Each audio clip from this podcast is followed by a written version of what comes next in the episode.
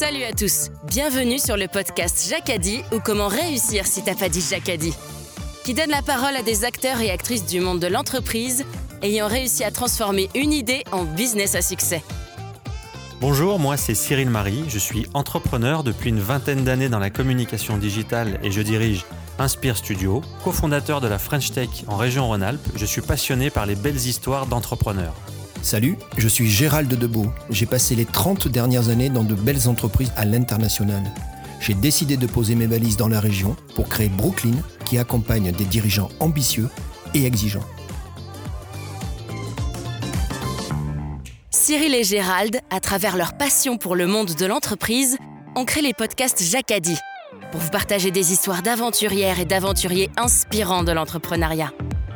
Positif, pragmatique et surtout persuasif. À l'époque où j'écris Capitaine, je me voyais sur une plaque tournante avec 3-4 chemins et de me dire ouais, je dois en prendre un seul. Et en fait, pour moi, c'est des opportunités à saisir à des moments où c'est aligné et que c'est cool et qu'il faut y aller, etc. Mais finalement, rien n'est grave et on peut refaire et revenir. Et il y a une chose que j'ai vraiment appris, surtout l'année dernière en 2020, c'est vraiment le lâcher prise sur tout ça et le fait de profiter du moment. Toute l'équipe Jacadie tient à remercier notre partenaire, l'établissement des 13 hommes, un hôtel calme et élégant qui surplombe le lac d'Annecy et qui vous accueille dans le respect des protocoles sanitaires. Bonjour à tous, bienvenue sur un nouvel épisode de nos podcasts Jacadie. Aujourd'hui avec Gérald, on a le plaisir d'accueillir Margot Baysse, entrepreneur et CEO de la société Capitaine. Gérald, à toi le micro. Bonjour Margot. Bonjour. Margot. Margot, tu es née à Bonneville. Oui. Alors c'est où Bonneville, Margot ? Alors, Bonneville, c'est au pied du Mont-Saxonnex, oui. Mon village natal, dans la vallée de l'Arve, une petite vallée industrielle de la Haute-Savoie. Très bien. Ça se passe comment ton enfance, Margot ? T'es quel type de petite fille ? Alors, du coup, déjà, ce qui est marrant, c'est que je suis désirée en tant que garçon, tu vois. Ah. Donc, parce que, et ça, c'est assez marrant. Vas-y, dis-nous. Donc, enfant, déjà, je suis désirée en tant que garçon d'une famille italienne nombreuse où je suis censée être l'héritier du nom, tu vois. Donc, non, mais c'est vrai. Vraiment une famille très patriarcale. Et en fait, je pense que c'est pour ça que je suis un vrai garçon manqué, en fait. Donc, j'ai une enfance de rêve à courir dans les champs du Mont-Saxonnex. J'ai plein d'animaux, etc.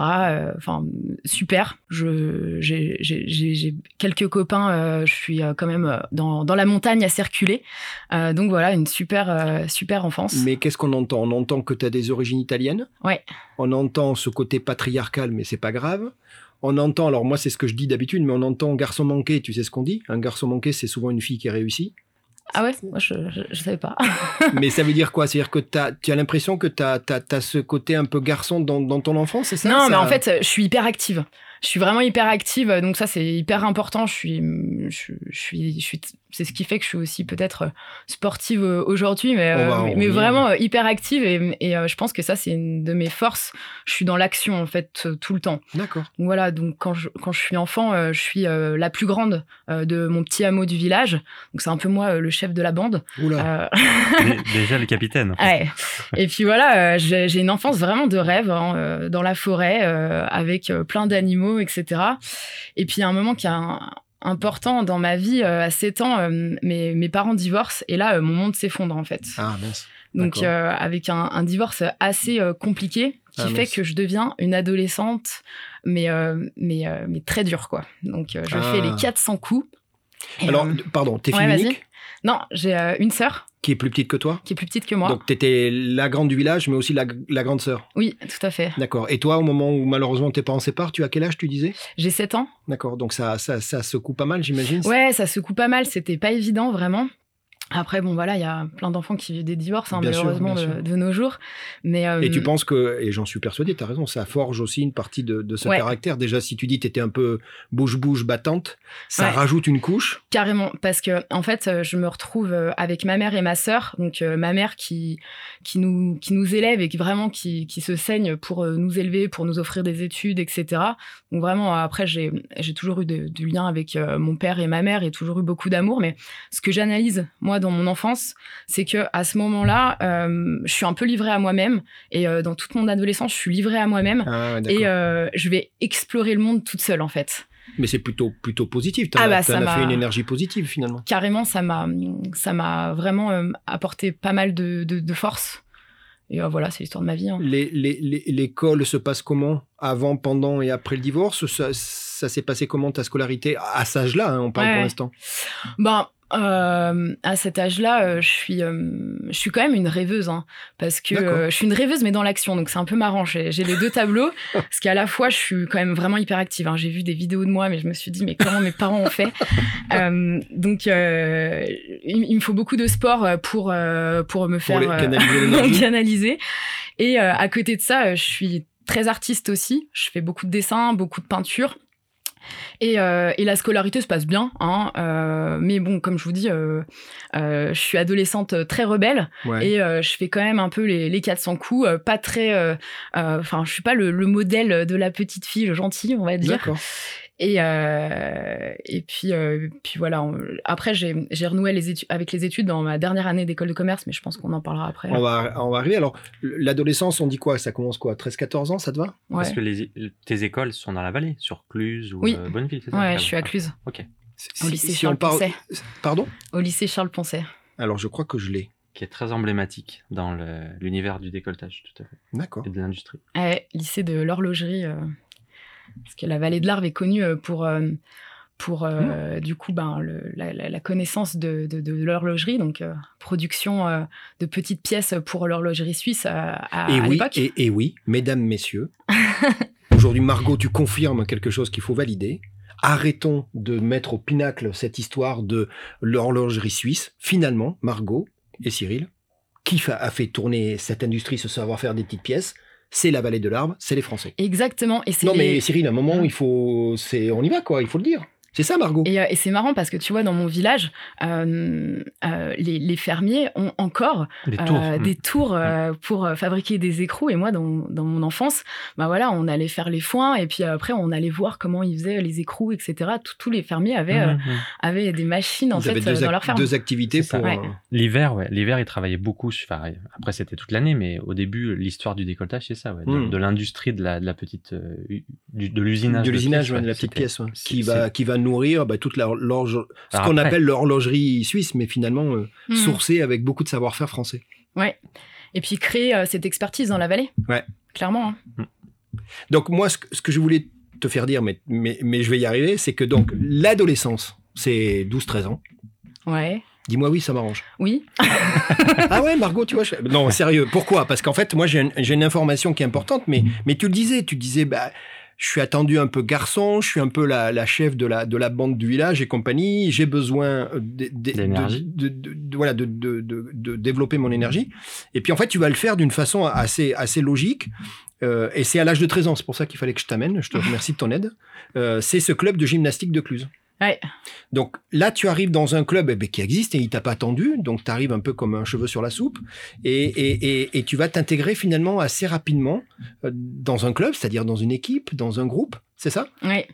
Et là, tu vas rencontrer quelqu'un qui va te suivre quasiment toute ta vie.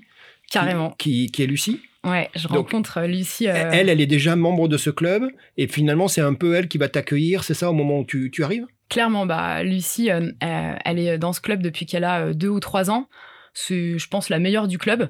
Et en fait, j'arrive, moi j'ai 13 ans, j'ai jamais fait de gymnastique, mais je suis ultra motivée en fait. C'est ton choix à ce moment-là d'aller? Ouais, c'est mon choix. Avant, je faisais du judo comme beaucoup d'enfants, je crois. Et du coup, bah voilà, j'arrive dans ce club.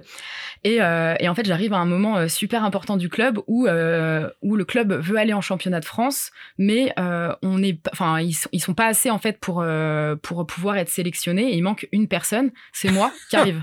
Génial. T'as décidément, toi, ta vie, c'est que des pièges. Hein, c'est des hold-up. Bon, alors donc, ils t'attendaient et t'intègrent tout de suite l'équipe avec un objectif qui est, somme toute, assez ambitieux et court terme, quoi. Ouais. Et du coup, bah, là, je rencontre Lucie, donc coup de foudre amical, c'est toujours ma meilleure amie aujourd'hui. Et du coup, elle me prend un peu sous son aile et elle me coach et j'arrive au niveau attendu pour les championnats de France. Et puis bah, là, on part en championnat de France. C'était la folie, super expérience de ma vie.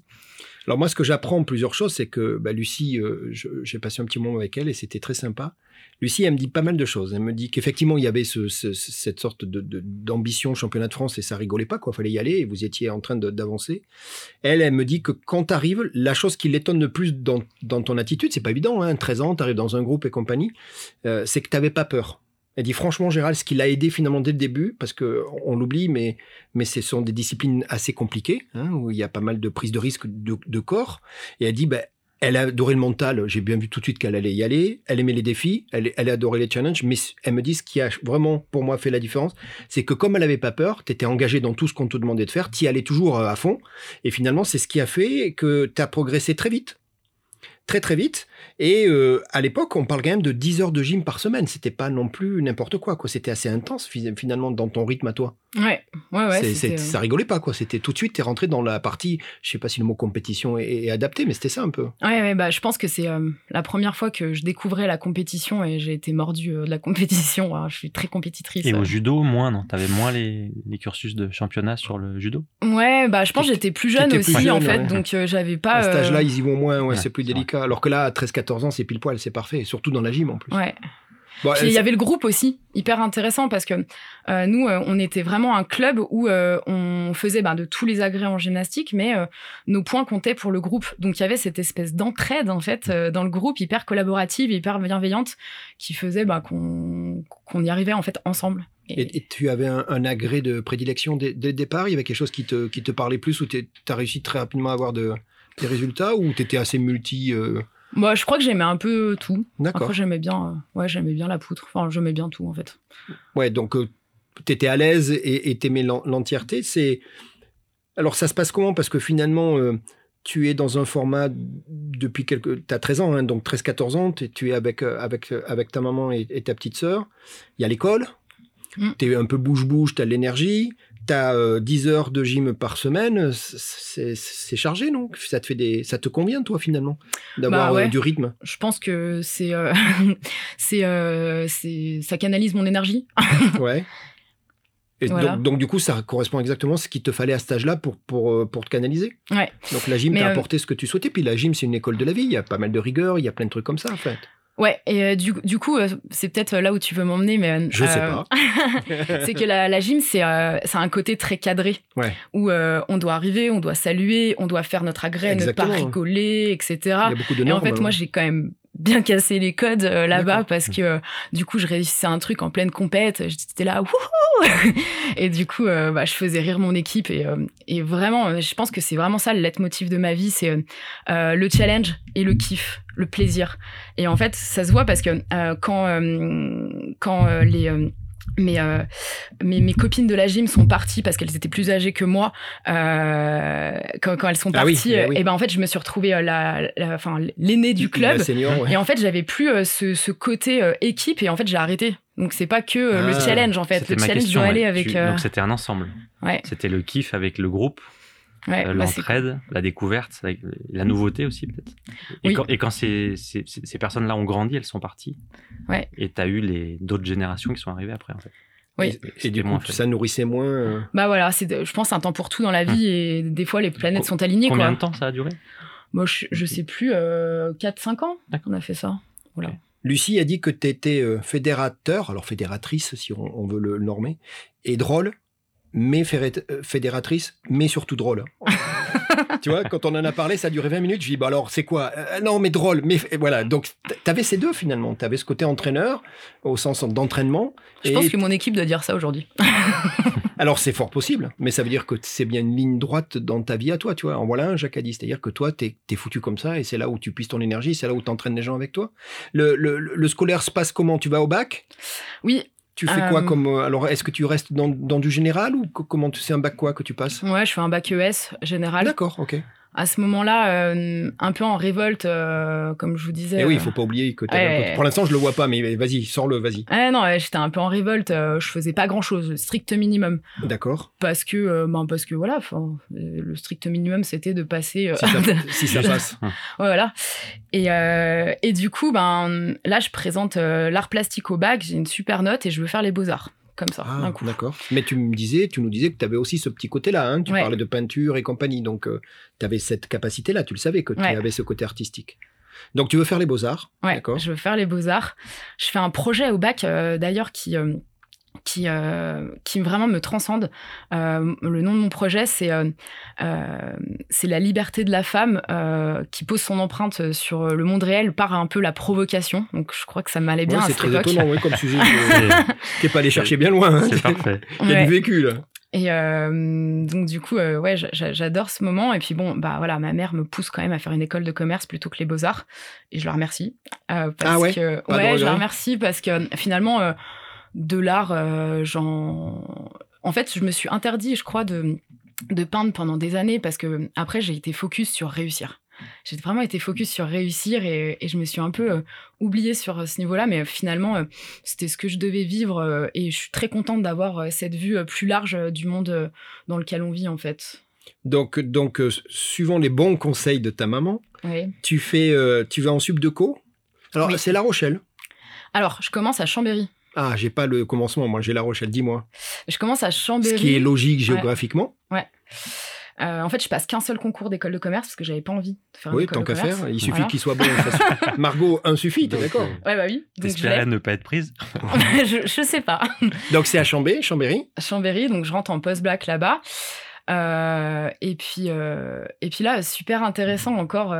J'ai pas du tout un parcours standard comme toutes les écoles de commerce. Là, c'est la formation de Sup de Co La Rochelle qui est délocalisée à Chambéry. Ah, d'accord, c'est ça le truc. Ouais. Ah. Donc en fait, on est une toute petite promo avec tout à créer. Donc on crée le BDE, le BDA, etc. Et il y avait une raison historique que La Rochelle vienne mettre un pied à Chambéry. C'était quoi le truc ? Eh ben ils avaient fait un partenariat en fait. Ah voilà, c'est ça. D'accord. Et ma formation, c'était une formation de commerce international qui n'avait pas à Chambéry. Et l'idée, c'était d'avoir un programme plus orienté sur le commerce international. Donc, vous aviez une sorte d'autonomie, et de profiter des profs qui sont de l'autre côté pour le passage d'examen et la validation après. Ouais, c'est ça. Ils délocalisaient, un peu comme les Gobelins avaient fait à Annecy. Ouais. Okay. Sauf que... Moi, c'est des phrases que j'aime bien, tu sais. Sauf que pour une école de commerce, ils ont monté un truc pas rentable. Donc là, c'est marrant. D'accord. En fait, parce qu'on devait recevoir des cours de profs de La Rochelle. Oui. Donc, les profs devaient venir de La Rochelle. C'est ce que j'ai cru comprendre. Ah, ouais.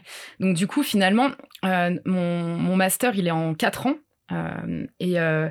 dont 2 ans à l'étranger. Et pendant les 2 ans à l'étranger, ils arrêtent le master à Chambéry, en fait. Donc voilà. Ça veut dire qu'il n'y a pas de promo qui suit derrière. Ils arrêtent, tu veux dire, ils le ferment parce que c'est pas rentable. Ils le ferment parce que c'est pas rentable. D'accord. Et toi, tu fais quoi alors ? Bah moi, je suis en République tchèque. Je fais un double diplôme de commerce international. Et du coup, c'est pour ça que à notre retour, on découvre un peu que on doit aller à La Rochelle plutôt qu'à Chambéry. Donc, c'était pas prévu. Ouais. C'était pas prévu, mais c'était super. Franchement, découverte d'une nouvelle ville, super, La Rochelle. Donc finalement, on est diplômé de Sup de Co La Rochelle, qui est un de mes hold-up aussi, parce qu'à l'époque, elle était classée dans les 5 meilleures ou 10 meilleures écoles de commerce de France. D'accord, ok. Voilà, c'est pour ça que je te dis, moi, c'est les hold-up plutôt. Et t'étais où en République tchèque ? J'étais à Brno. C'est où ? C'est la deuxième plus grande ville après Prague. D'accord. Ok. Voilà. Ouais, c'est un chouette pays. J'aime beaucoup la République tchèque. Ouais, moi aussi, j'ai beaucoup aimé. Et alors, du coup, je vois quelque chose. C'est un stage, c'est ça ? Benji, c'est à cette époque-là ? Ouais. Alors, peut-être dans la deuxième partie, quand tu reviens de République tchèque. C'est quand je reviens de République tchèque, ouais. D'accord. Ah, c'est marrant. Et alors, donc, Benji, c'est un stage, j'imagine, ça fait partie de ton cursus. Tu es business developer. On parle d'une boîte qui est en Suisse. Ouais. Donc, j'imagine dans le Genevois, là, pas très loin. Oui. C'est ça. Et c'est finalement ta première expérience professionnelle. C'est là où tu côtoies le monde professionnel, c'est ça? Tout à fait. Et alors, ça se passe comment? Alors, effectivement, c'est mon stage de fin d'études. Ah voilà, c'est stage de fin d'études. Et en fait, Benji, donc, c'est une marque de chaussures pour enfants assez haut de gamme suisse, qui est fabriquée en France et qui est montée par l'ancien directeur marketing international H&M. Donc en fait, et c'est ça un peu l'histoire de ma vie, c'est que toutes les entreprises que j'ai faites ne sont que des startups en création. Donc, assez marrant. Donc, je découvre le monde de l'entreprise avec cette start-up en création. Et pareil, je crée plein de choses. Je mets en place plein de choses. Donc, voilà, super intéressant sur ça. Ça valide un petit peu l'attrait que j'ai à ce moment-là, donc dans ma dernière année d'école. Bah oui, ça tombe pile poil, puisque c'est là où il faut que tu te spécialises. Et oui, en fait, il faut faire un choix là, parce qu'après. Et j'hésitais entre finance, c'était la sécurité, parce que j'étais bonne en maths, etc. Donc la finance, c'était un peu ma sécurité, ça me plaisait, et le marketing. Je savais que c'était un peu bouché, mais finalement, en fait, ça prenait tout ce que j'aime dans la vie, c'est-à-dire à la fois le pouvoir des mots et des couleurs et des images avec l'art un peu, le côté très sociétal, évolution, bien etc. sûr. Que j'adore, puis le côté très stat. Des chiffres. Donc super. Ouais, super. Donc du coup, t'es diplômé, tu te la pètes parce que tu viens d'une école top 5. Non mais on dit ça en appelant... Ouais, exactement, parce que autant sur tout mon cursus, j'ai un peu fait le strict minimum et je me suis intéressée que quand vraiment c'était des cours hyper intéressants, j'étais vraiment hors théorie, etc. Mais là, ma dernière année, je me suis dit, allez, il te reste une année, donne tout, quoi. Ouais. Et en fait, j'ai des super notes. Je fais un mémoire hyper intéressant sur la presse au défi du web. On est en 2012. Je bosse pour un magazine assez connu dans le monde de la photographie qui s'appelle Réponse Photo. Je sais pas si tu connais. Et du coup, j'analyse la mutation du modèle économique de la presse à l'époque. Hyper intéressant. Donc, j'arrive fraîchement diplômée avec ce bagage en poche et le conditionnement de tac, t'as fait cette école de commerce, tu vaux autant, etc. Et du coup, là, tu vas, on est en 2012, été 2012, enfin juin, à la fin de ton cursus. Et là, tu vas intégrer DBC, c'est ça? Ouais. C'est une boîte de, on y vient, de décolletage. Ouais. Alors du coup, en fait, juste, moi, je voulais intégrer à la base le milieu de l'outdoor. Parce qu'on nous avait conditionné... Très étonnant. Étonnant. Maintenant qu'on commence à comprendre ta personnalité et la région, très étonnant, Margot. Très étonnant. Bon. Donc bref, je rentre de La Rochelle, dans mon petit village, et là je suis là, ok, il faut que je trouve mon premier emploi. Je veux intégrer le milieu de l'outdoor, et là, grosse claque. Grosse claque parce que je postule à plein d'entreprises dans ce milieu-là. Et Dieu sait qu'il y en a dans la région déjà. Ouais. Hein. Et je trouve pas coup mon premier emploi là-dedans. D'accord. Donc DBC qui est une entreprise de décolletage, me prend pour faire de la communication interne et plein de petites missions, mais c'était plutôt un job alimentaire. Et après, par contre, je pars, et ça vous le savez pas parce que c'est pas sur LinkedIn. Vas-y, on n'écoute pas. Non, après, je pars en fait. Gérald, il a des perles des fois. Je pars faire une saison chez Salomon à Chamonix parce que je voulais absolument coûte que coûte rentrer dans le milieu de l'outdoor. Et du coup, je fais une saison en vente à Chamonix chez Salomon. Dans un shop? Dans un shop. Ok. Alors j'avais l'info. D'abord, on va corriger les choses, je suis désolé, mais on dit Chamonix, hein, que ça soit bien clair, puisqu'on dit Obélix. Donc, tu es d'accord, Margot? Ouais. Et on pourrait dire Margox, hein, si on va Obélix. Donc, j'avais l'info. Et effectivement, tu as raison, il y avait cette période-là. Et du coup, alors là, c'est la vente, c'est le front-end, c'est le contact client. C'est quelque chose que tu connaissais pas vraiment finalement. C'est du B2C, du B2C. Et alors, ça fait quoi? Ça te nourrit aussi pas mal de choses. On va voir que ça va te servir certainement plus tard à être en face du client, que ça soit du B2B ou B2C. Non? L'expérience est très intéressante, comme toute expérience, je pense. Franchement, c'était génial, hein, je regrette rien. Par contre, et ça c'est important dans mon parcours, ça me fait en fait toucher du doigt que j'aime pas du tout ce milieu de la outdoor en fait. Je suis dans une période de ma vie, donc je viens d'être diplômée et je remets tout en question et j'ai besoin de prendre de la hauteur. Et je ne sais pas si je veux rester dans ce milieu-là. Et en fait, je pars à Tête Rousse faire une saison en refuge à 3100 mètres, donc pendant 4 mois. En saisonnier. Ouais. Pendant 4 mois, je travaille dans un refuge en haute altitude. Et super intéressant. Et bon, bref, ça, c'est une petite parenthèse de ma vie, parce qu'au bout de 4 mois à faire des omelettes, je me suis rendu compte que je voulais revenir. Back to business. Margot, c'est pas... Je suis pas d'accord, parce que c'est pas une parenthèse... Alors oui, t'as raison, j'ai compris, dans ton démarche, dans la durée même. Mm. Mais ça n'est pas une, parce que cette histoire de refuge de montagne à Tête Rousse, où effectivement, bah oui, le quotidien, il est du nettoyage de la cuisine du nettoyage, si c'est bien ça dont on parle. Il y a quand même un truc qui va se passer énorme à ce moment-là. C'est que tu retrouves Lucie. À Tête Rousse ? Ah ouais. Vous vous retrouvez à ce moment-là, dans cette période-là. Alors, je ne sais pas si c'est à Tête Rousse, mais c'est... Carrément. Quand Lucie te retrouve, elle me dit... Parce que je lui dis, attends, elle en est où par rapport à ce cursus ? Elle dit, ah, mais tu ne vas pas me croire. Et elle me ressort l'histoire de Tête Rousse. Donc, quand vous vous retrouvez, puisque vous avez dû vous perdre de vue pour des raisons, bien évidemment, qu'on peut imaginer d'études, j'imagine. Ouais, c'est ça. Vous vous retrouvez à l'époque où tu es dans cette période-là. Donc, cette période a au moins eu l'avantage, c'est que c'est à ce moment-là où tu te retrouves avec Lucie. C'est bon ? Ouais, tout à fait. Et bon, ça dure ce que ça dure, la haute montagne et le CDI et le nettoyage et les omelettes. Mais du coup, ça finit à un moment. Et qu'est-ce qui se passe ? T'as voilà. plus de certitude que de doute, ou t'es encore dans le doute ? Non. Je fais la prise de hauteur est bonne. Au sens. Ouais. Et j'ai vraiment adoré cette expérience, hein, parce que quand tu travailles en refuge, t'apprends en fait à vraiment travailler avec toutes tes ressources. Donc c'est vraiment des choses qui m'ont construite aussi. Donc super intéressant. Et donc bah voilà, après la saison, comme je te dis, back to business. Là j'ai les dents qui rayent le parquet, et je veux trouver comment me faire de l'expérience, étant donné que c'est ça qui me manquait juste avant. Et en fait. Là, je me dis, il faut absolument que j'aille dans le web.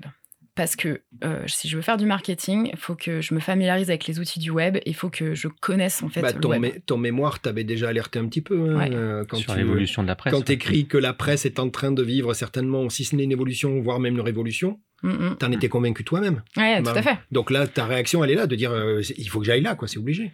Ouais. Et alors, quand tu fais comment ? Ça se passe comment ? Du coup, je pense que quand t'es aligné un peu dans la vie, les choses arrivent plus facilement. Oui, hein. C'est ce que disent les gens, et je suis d'accord avec toi. Ouais. Il y a une sorte de temporalité, d'alignement des planètes. Tout à fait. Et là, je suis du coup engagée à Annecy. C'était ma ville cible en plus, en tant que chargée de marketing pour faire de la création de contenu pour une société qui, à l'époque, s'appelait Eureos. Ça vous parle ? Alors, ça va nous parler beaucoup quand elle va changer de nom, mais oui, je pense qu'on connaît. Donc du coup, c'est quoi ? C'est toi qui y vas ? Tu recrutement, interview et t'as le job ? Ouais, c'est comme ça que ça s'est passé. Ouais. Et ça s'appelle Content Marketing Traffic Manager, c'est un truc comme ça ? Ouais, c'est ça. On est en avril 2014, hein, si mon petit doigt m'a... C'est ça ? Tout à fait. Mais à l'époque, il n'y avait pas encore la spécificité de cette entreprise qui s'est après mise sur un produit... Tout à fait. Et ça, c'est ma deuxième école. Okay. Et vraiment, pour moi, Web Mécanique, c'est la maison mère. C'est là-bas où j'ai tout appris. Que ce soit le côté managérial et vraiment vision moderne du management grâce à Stéphane, mais aussi le côté... le côté outils, le côté compétences. J'ai vraiment tout appris là-bas. Et puis c'était dans mon plan en fait. Je le savais au fond de moi que il me fallait cette expérience-là de connaître le web, de savoir en fait comment tu me lances un business pour lancer un business. Donc j'étais plutôt alignée sans le savoir. Ouais. Parfait, Sanoui. Alors tu parles de Stéphane, donc on parle du même. Hein. On parle de notre premier invité jacadi. Donc Stéphane est notre premier jacadiste dans la publication. Stéphane Coulot, de Web Mécanique. Oui, tout à fait. Et d'ailleurs, je t'en parlerai un peu après, puisque je suis allé discuter avec lui. Moi, je note deux parties. Donc, il y a ce Content Marketing Traffic Manager 2014-2017. Et puis, en parallèle, il y a aussi du Marketing Management que tu vas développer également. C'est ça ? C'est quoi ? C'est que tu avais deux casquettes dans la structure, ou c'est plus par curiosité que tu touches à tout pour essayer d'engranger de l'expérience ? Comment tu... Alors, j'arrive à un moment où déjà, je crois que je suis la 5e ou la 6e embauchée. Et en fait, c'est un moment où l'associé de Stéphane, à l'époque, que vous devez connaître, Jérôme Chambard, quitte la société. Et en fait, moi, je suis engagée pour faire de la chefferie de projet autour de contenu dans 14 langues différentes pour le plus gros client de l'entreprise. Super intéressant, donc ça me permet de développer plein de compétences autour de stratégies de contenu, en fait, web. Et en fait, à ce moment-là, j'ai vraiment envie d'apprendre. Donc, du coup, je récupère toutes les missions de Jérôme en référencement. Ah, c'est ça. Ouais. Tu récupères les missions. Ouais. Et c'est toi. Et c'est génial parce que ça va te nourrir d'une façon incroyable, quoi. Ouais, toi qui aimes bien, et c'est ce que tu dis, Margot, avoir toujours cette notion start-up de liberté, être dans une structure sans en avoir le côté carcan, là, pareil, tu t'es payé une sorte de liberté à pouvoir développer ton truc. Et c'était du référencement naturel, non? En fait, j'ai un peu... référencement naturel, un peu moins, mais plutôt du SIA, donc tout ce qui va être pub, après de la chefferie de projet autour du site. Enfin, voilà, on était sur la conception, la réalisation, tout ça. Okay. Ouais, donc super intéressant, vraiment. Je touche à tout sur tout ce qui est autour du service web, d'une agence web pendant... je sais pas, 1 an et demi. À l'époque, on revend un logiciel de marketing automation américain. Donc, il y a toujours eu quand même cette brique marketing automation. Mais effectivement, je vis une transformation hyper intéressante. Bien sûr. T'es au cœur du réacteur, là, oui. Ouais, parce qu'en fait, on vit tous une transformation énorme de passer d'une société de service à être éditeur de logiciels. Donc là, je mets mon nez pour la première fois dans le business model du logiciel. Et là, je me dis, waouh, s'il y a un business à monter dans sa vie, c'est ça. Et ça va te suivre après, on va y venir. Quand nous, on a eu la chance d'avoir Stéphane, il explique très bien, Stéphane, cette transition-là, et vous vous êtes retrouvés. Je voudrais venir sur... alors là, on parle 2014-2017, la fenêtre de tir sur cette partie-là. En plein milieu, il y a 2015. Mathématiquement, tu peux vérifier, je viens de faire les calculs. Et en fait, en 2015, tu vas... parfois, tu es invité ou tu interviens pour présenter l'entreprise et compagnie. Et il y a une séquence intéressante. On est à la Papeterie. Donc, la Papeterie, c'est une zone de coworking où ça émule pas mal à l'époque, une sorte de pépinière finalement. Ouais. Et puis, tu vas y passer du temps. Et en particulier, il y a une réunion professionnelle où vous êtes plusieurs à représenter vos boîtes. Et toi, tu vas être là pour présenter Web Mécanique. Mais tu vas rencontrer quelqu'un de très important qui, lui... C'est un garçon, lui est là pour présenter sa boîte. Sa boîte s'appelle Au Kiwi. Ouais. Et je parle de Romain.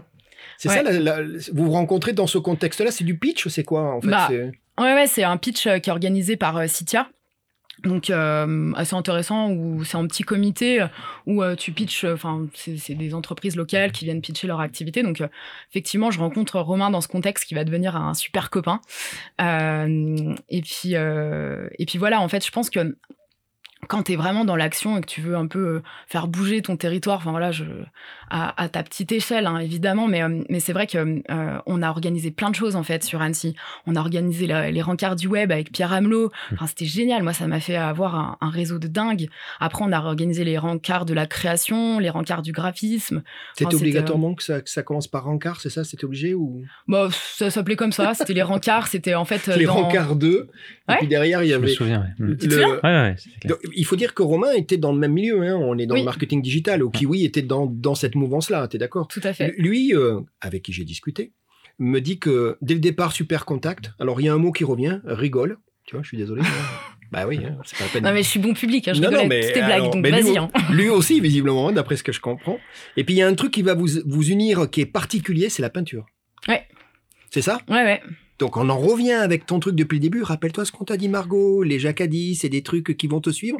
Regarde la peinture, là. Ça y est. Effectivement. Et vous allez vous retrouver dans des cours. Ouais. C'était le premier mercredi de chaque mois. Et là, ça me fait rire parce que j'ai dit, attends, vous faites de la peinture ou vous faites semblant de faire la peinture pour discuter business? Et là, il me répond, Gérald, la peinture, c'est la peinture. C'est vrai? C'est-à-dire que, visiblement, il y avait une certaine rigueur que quand vous étiez en peinture, vous n'étiez pas ailleurs. C'était peinture. C'est marrant parce que, en fait, là, sur toutes les années dont on a parlé, là, je me suis interdit de peindre, je crois. Tu l'as dit tout à l'heure, effectivement. Et, parce que voilà, je voulais réussir, je voulais aller chercher mon expérience, etc., etc. Et c'est vrai qu'il y a un moment dans ma vie, je me suis retrouvée à waouh, mais arrête de courir sans cesse et prends du temps pour te ressourcer. Et je crois que c'est important à des moments, bah voilà, de se reconnecter à soi et de savoir qu'est-ce qui nous ressource. Donc moi, la peinture me ressource, me donne confiance en moi. Et du coup, ouais, Romain a été mon copain de peinture, mais aussi mon copain de trail long, hein, parce que je sais pas si t'en as parlé. On va en parler parce que et c'est un bon. Je vais te faire signe à chaque fois pour m'aider à faire les transitions, c'est super. Non, mais tu restes boulimique de sport. Hein, tu le disais toi-même, t'en as besoin, même tu me parles de viscéral, enfin physiquement t'en as besoin, ça te permet de... Et donc on parle de ski, on parle de montagne, on parle de vélo, on parle de pétanque. Alors moi j'ai posé la question, j'ai dit est-ce qu'elle trichait ou pas ? Et on m'a dit que tu ne trichais pas, mais que par contre tu n'aimes pas perdre. C'est vrai ça ? Ah oui, ouais, j'aime pas perdre. Mais tu triches pas ? Je triche pas. Mais par contre, voilà, il faut te laisser gagner ou quoi ? Bah non, mais j'aime gagner avec honneur. Ah d'accord, donc tu te bats quoi. Oui. Et alors, et du coup tu pointes ou tu tires ? Bah, les deux, faut tout faire. Exactement ce que m'a répondu Romain. Il m'a dit non, elle faisait les deux, t'inquiète pas. Et ce côté tu n'aimes pas perdre, il paraît que c'est pareil dans les jeux de société. J'ai appris que c'était parfois fallait s'accrocher parce qu'il ne faut pas que tu perdes. Ouais. Après, quel jeu de société ? Ah bah je sais pas, moi on m'a dit les jeux de société, vous avez dû vous retrouver dans des off-site ou dans des trucs comme ça d'équipe à faire des jeux de société, où on m'a dit Gérald, dans tout ce qu'elle touche, il faut, voilà, elle veut gagner quoi, elle y va pour gagner. Ah ouais, parce que il y a un corporate game qui est organisé en Haute-Savoie qui s'appelle WePlay. Je sais pas si c'est de ça dont il te parlait. C'est super, c'est un peu le corporate game d'hiver, du coup, qui est organisé au carreau d'arrache. Et c'est vrai qu'on y a participé les 2 années où ils l'ont fait. Et c'était hyper intéressant. Et moi, j'avoue que j'ai un peu la gagne. J'aime bien. Non, mais ce qui est intéressant, c'est que moi, je vais citer un autre start-upper un peu moins connu qui s'appelle Pierre de Coubertin. Je sais pas si vous avez connu, hein, c'est un célèbre start-upper qui disait l'important, c'est de participer. Il est quand même champion du monde. Et toi, tu dis non. L'important, c'est de gagner. Non. Je me suis un peu calmée sur la compétition récemment. Mais quand même, l'important, c'est de vivre le moment et c'est de le partager. Parce que gagner tout seul, ça m'intéresse pas, en fait. Par contre, j'adore faire des trails en relais parce que là, tu te tapes la main, ça, c'est génial. Mais sinon, gagner pour écraser, c'est pas du tout mon truc. J'aime gagner avec, en fait. Bon, écoute, Margot, j'ai pas le choix. Moi, je voulais pas en parler tout de suite, mais ça fait 2 fois que tu me saoules avec ton trail. Parlons du trail. Non, mais je barre. Ça, c'est pas des perches qu'elle te tend. Ah, ben non, mais attends. Donc parlons du trail, Margot. Et après, tu m'embêtes plus avec ça, t'es d'accord ? On parle du trail. Hein. Donc, ton premier ultra-trail. Tu m'as énervé. Merci, Margot. L'ultra-trail, c'est 80 km. Ouais. Ton premier. T'es pas spécialement entraîné. Déjà, tu viens pas de cette discipline, on est d'accord. Hein. T'es pas, t'as ton physique, mais t'es pas entraîné. Il fait un temps de crotte, pour pas dire pire. Ouais, mais je perds un pari. Hein. C'est comme ça que je me suis inscrite. Hein. Alors moi, j'ai pas l'inscription. C'est l'ultra trail du Mont Blanc ? Non, après, je sais pas si c'est un ultra, mais c'est un 70 km. Je croyais que t'aimais pas perdre, Margot. Qu'est-ce qui se passe ? T'as perdu un pari. C'est quoi encore ce pari ? Dis-moi tout. Je savais que Romain, il allait vous balancer ça de toute façon. Vas-y, c'est quoi ce pari ? Alors, je sais plus quel pari c'est avec Romain. Je perds, il me dit, ouais, si tu perds, tu t'inscris on fait un long trail avec ensemble. Ça sent le piège, ça. Ok, donc bref, je perds le pari, on s'inscrit. Et puis, on part sur un super trail qui est en plus vers chez moi. Oh, vous allez trop rigoler. C'était un point fort ou un point faible qu'il soit vers chez toi ? Plutôt fort. Plutôt fort sur le papier, et puis en fait, non. Parce que tu connaissais le cadre par cœur. Bah ouais, je connaissais bien. Donc, on partait, c'est le trail du Gipette, que j'adore, qui est magnifique. Et que je fais quand même, parce que je fais du trail quand même depuis quelques années, mais je fais plutôt des 30-40 km. On va dire. Puis là, je me fais engrainer sur un 70. Donc, tu pars à 4h du matin à Sionzier. Ouais. Tu montes Rome, l'Eurpozoir, Col de la Colombière, Chinaillon, Petit Bornand, et tu repasses de l'autre côté, Aiguille Verte, Brison, Mont-Saxonnex, etc. Ça me fatigue, ouais. Mais c'est magnifique. Et en fait, il s'avère que je suis quand même un petit peu entraînée. Peut-être pas assez, certainement pas assez, mais je suis un petit peu entraînée. Et en fait, on part avec Romain, et Romain, à un moment, me lâche, me dit « Oui, vas-y, moi, je fais mon trail. » Et en fait, on se retrouve sur le trail, et là, il me dit « Ah ouais, mais en fait, t'as la caisse et tout, nan. » Donc là, on continue tous les deux, donc super... C'était super le partage, et moi c'est pour ça que j'aime le trail long, c'est que t'as le temps de parler en fait. Tu parles avec les gens. Ah parce que toi tu fais des trails et tu parles en même temps. Bah oui. Bah, le trail, oui, pourquoi ben oui, non, Margot, je suis désolé. Le moi, trail le long, quand je cours, je parle pas. Moi, j'arrive pas à faire les deux. C'est soit je cours, soit je parle. Mais il paraît que les filles, vous êtes plus multitâches, donc c'est peut-être ça. Ouais. Donc toi, tu fais des trails et tu tchatches en même temps. Ouais, mais sur le long, tu cours pas tout le long. D'accord. Ah oui, c'est ça. Ouais. Oui, oui, t'as raison. Et à un moment, faut. D'accord. Donc vous retrouvez. Ouais. Et puis là, j'apprends en arrivant à Brison que je suis la troisième fille. Donc là, je fais waouh, mais j'ai le podium en plus et tout, génial. Et en fait. Il y avait combien de filles en tout? Non, on était quand même une dizaine. 3. Ça, c'est méchant. C'est pas sympa. Non, mais je le regrette déjà. Une dizaine, ouais, on était quand même une dizaine. Et bah, puis, j'imagine. Ouais. Et là, bah, j'arrive chez moi et il y avait tous les... tous les supporters du village qui tiennent les buvettes, etc. Et j'ai le malheur de boire un petit verre de gnôle. Et en fait, ça m'a coupé les jambes. Ah ouais, mais c'est ça qui s'est passé. Tu m'étonnes. Alors nous, c'est marrant parce qu'on a eu un podcast enregistré avec une jeune femme comme toi qui a couru, qui, elle, a planté son Ironman dans le dernier leg, avec dans la partie course, parce qu'elle s'est arrêtée, alors qu'elle ne le fait jamais, elle a bu du coca et ça l'a flinguée, elle a fini en vrac. Conclusion, ni coca, ni gnôle. C'est ça. C'est incroyable, ça, Cyril. Pour rester à l'eau. Ouais. Mais qu'est-ce que t'allais me faire ça? Tu t'es enflammée? Bah ouais, je me suis enflammée. Il y avait tous les gens de mon village. Et du coup, c'est l'intestin qui... Non, après, c'est les jambes, elles sont verrouillées. Ah, je pouvais plus descendre. Il me restait 2000 mètres à descendre, je pouvais plus descendre. Je marchais en descente. Carrément, t'as plus de jambes. Ouais, je pouvais courir en montée, mais pas en descente. Et en puis, plus, bah là. C'est pas éliminatoire, non? Du dopage comme ça sur une course? Non, mais dans ces courses-là, c'est pas du dopage, bagnole. Ça fait partie du. C'est le sponsor, si ça se trouve. Alors, t'es obligé. Le PO, tu connais le PO? C'est eau, pastis, olive. Tu connaissais pas? Bon. Ouais, bon, et puis, du coup, il y a plein de boue à cette course. Enfin, franchement, c'est quand même dur. Les conditions, elles sont pas évidentes. Un temps de crotte, on m'a dit. Ouais, et tu finis ou pas? Ouais, je finis. Sauf que je devais finir en 13 heures et je finis en 16 heures. Donc, je mets 3 heures de plus à descendre. Donc, c'est horrible. Et en fait, Romain, trop sympa, ne me lâche pas. Alors je veux pas abandonner, en fait. Je veux pas abandonner. Mais j'aurais tellement dû abandonner avec le recul. Mais... J'ai pas de doute que tu peux pas abandonner. C'est impossible pour toi. Non. Donc tu l'as fini. Ouais. Mal, mais tu l'as fini. Maintenant, avec le recul, là, j'abandonne. Ah ouais. Moi, je me fais plus mal autant. Ah ouais. Ouais. Écoute, c'est quand même assez étonnant parce que tu vas avoir toute cette activité web mécanique à fond la caisse, à fond les ballons. Il y a des opportunités. Tu prends le job qui est, ou du moins les tâches qui sont laissées libres quand quelqu'un part et tu rajoutes dans ta besace et tu multiplies par 2 tes compétences et ton expérience. En même temps, tu fais la connaissance de Romain parce que tu pitches et c'est bien normal un peu la promotion de l'entreprise. En même temps, tu fais du sport. T'as une vie un peu soutenue, pour dire poliment les choses, Margot. Bah oui, c'est encore. Et c'est encore le cas aujourd'hui. C'est encore aujourd'hui. Non, là, je pense que je suis un peu plus calme quand même. C'est toi qui le dis ou si je demande autour de toi, ils vont me dire la même chose? Non, ils te diront pas ça. C'est toi qui dis. Ouais. Bon.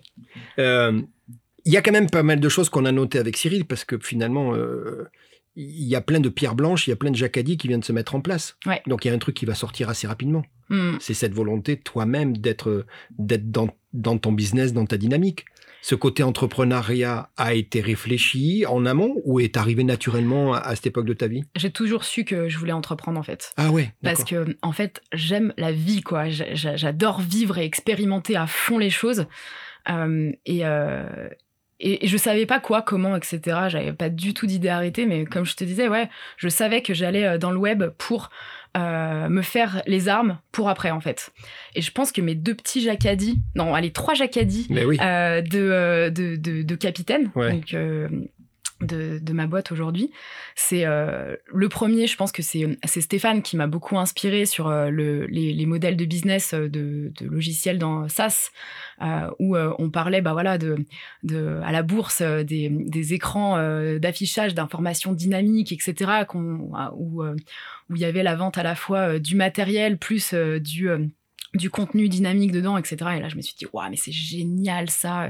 Donc ça, c'est un premier jacadis. Un autre jacadis, c'est la découverte du mot gamification. On va en venir. Qui est du coup... c'était un collègue chez Web Mécanique, Jérémy, qui m'avait parlé de ça. Et là, je me suis dit, ah ouais, mais moi, j'adore, en fait. En fait, ma vie n'est que ça, en fait. Donc, c'est-à-dire, c'est utiliser les mécanismes du jeu dans le business pour stimuler, motiver par, justement, mes deux lettres motives, challenge, plaisir. Donc, du coup, ça m'a vraiment parlé. Et bah, du coup, ça m'a amené à faire un TEDx là-dessus. Donc, on va en parler aussi. Donc, du coup, ouais. Qu'est-ce qui se passe ? Il se passe que tu es en train, dans ta tête, de construire cette orientation entrepreneuriale que tu avais, mais que tu voulais concrétiser. Et j'imagine, alignement des planètes, c'est ouais. le bon moment et tu te lances. Mais je ouais. pense que c'est là qu'on se rend compte quand tu participes à un Startup Weekend. Aussi, ouais, exactement. À ce moment-là. Mais juste avant, peut-être ouais. quelques mois avant, en fait, j'ai une discussion un peu de comptoir avec un chef d'entreprise, donc du coup de la Vallée de l'Arve, un décolleteur, qui a 150 salariés, 120, et qui me dit « Margot, toi, tu bosses dans l'informatique, parce que digital, informatique, pour les gens, c'est pareil. Ouais. Moi, j'ai besoin de faire un truc, aide-moi, j'achète des écrans, on les met dans mon entreprise et j'ai besoin d'envoyer de l'information d'un coup sur tous les écrans à la fois pour gagner du temps. » Et là, j'ai fait « Waouh, c'est ça que je veux faire. » Et c'est ça qui déclenche le ouais. la passage à l'acte ouais. C'est ça ouais. Et là, du coup, j'en parle à Stéphane. Stéphane, génial, il me dit « Oh, génial, bah, si tu veux, tu peux être à 80% pour développer ton projet à côté. » Donc, vraiment super compréhensif. Ouais, je ne suis pas étonné vu le personnage. Ouais, j'adore. Il s'enrichit autant que toi sur ce coup-là. Carrément. En fait. Ouais, il est fan. Ouais. Très intelligent de ça. Ouais. Et là, je rappelle Jérôme Chambard, avec qui j'étais restée en contact. Donc, tu as parlé, ouais. Ouais, ouais. Et en fait, Jérôme Chambard, c'est trop marrant. Et lui, c'était en fait mon mentor idéal. Parce que moi, je cherchais un peu un mentor pour quelqu'un qui me prenne sous son aile et qui m'apprenne tout. Et en fait, j'en ai jamais eu. Comme un peu dans cette phase d'adolescence où je suis allée découvrir le monde seule, quoi. Et là, en fait, bah, Jérôme, super quand même. Il m'aide à aller à mon premier rendez-vous client. Donc, il me prend du temps avec moi. La première fois que j'ai écrit Capitaine, c'était dans les locaux de sa boîte, dans les Bauges, où je n'osais pas. J'avais trouvé le nom de marque, je le savais, hein, mais et là je lui ai écrit au tableau. Il m'a dit « Ah mais c'est génial !» Et en fait, il croyait à fond mon projet, mais il voulait m'embaucher en fait. Donc ça n'a pas pu faire parce que moi je voulais entreprendre en fait. Donc c'était pas possible. Et effectivement, là on me dit « Margot, faut que tu fasses le Startup Weekend. » Sauf que bah, j'avais peur en fait, j'avais hyper peur. Donc le Startup Weekend, là où on s'est rencontrés, et ben ce Startup Weekend pour moi c'était hyper compliqué parce que j'ai pitché, personne n'a compris. Je me souviens, oui. Tu te souviens qu'elle a pitché ou tu te souviens que personne n'a compris ? Je fais une petite parenthèse pour expliquer aux auditeurs comment fonctionne un Startup Weekend. Ça va prendre 2 secondes. En fait, sur 2 jours et demi à peu près, ça commence le vendredi en fin de journée, ça se termine le dimanche après-midi. C'est 57 heures environ pour passer d'une idée à un projet de startup qui pourrait être lancé la semaine suivante. Donc, c'est par équipe. Chacun arrive le vendredi soir, pitch son idée devant tout le monde, donc c'est vraiment n'importe qui peut venir présenter son projet. Et ensuite, tout le monde va décider de choisir, enfin on choisit au total 10 projets qui prennent le lead en fait sur l'ensemble des projets. Et ces projets-là, autour de ces gagnants, de ces 10 gagnants du vendredi soir, on constitue des équipes de 5 à 6 personnes, suivant le nombre de participants. Et ensuite, pendant tout le week-end, les participants suivent l'idée de celui qui a remporté parmi les 10. Et donc, tu déroules pendant 2 jours. Tu as des coachs. Moi, j'ai été coach pendant 3 ans. Et tu accompagnes les porteurs de projets pour leur donner des clés, pour les aider à aller le plus loin possible. Et puis, à améliorer aussi le travail de présentation, parce que souvent, c'était le dimanche où, en milieu de journée, on faisait un petit point sur les sujets. Et là, c'était un peu chaotique. Et on redonnait des clés pour qu'en fin d'après-midi, devant le jury, les participants puissent pitcher. Donc toi, tu pitches. Je pitch. Première fois, personne comprend. Donc après, comme dit Cyril, en fait, tu vas chercher, tu vas chercher en fait à prendre des points pour ton projet. Donc là, je suis bonne en one-to-one. J'arrive à repitcher. Tu fais l'éponge. Et en fait, j'arrive à quand même collecter pas mal de points. Je repitch, personne comprend. C'était des billets, non ? Fallait chercher des billets. Ouais. Et tu arrives à convaincre quand même. Ouais, j'arrive à convaincre. Donc mon projet est sélectionné dans les 10. Et là, en fait, je suis en phase de projet dans l'outdoor ou le tourisme, des trucs un peu plus fun. J'avais un projet industriel, donc du coup, j'arrive pas à moins une, j'arrive à composer une équipe et une équipe assez marrante, vraiment, mais qui ne connaissait pas du tout l'industrie. Et en fait, là, je me revois le vendredi soir, je me vois, ah ouais, mais là, ça va être compliqué.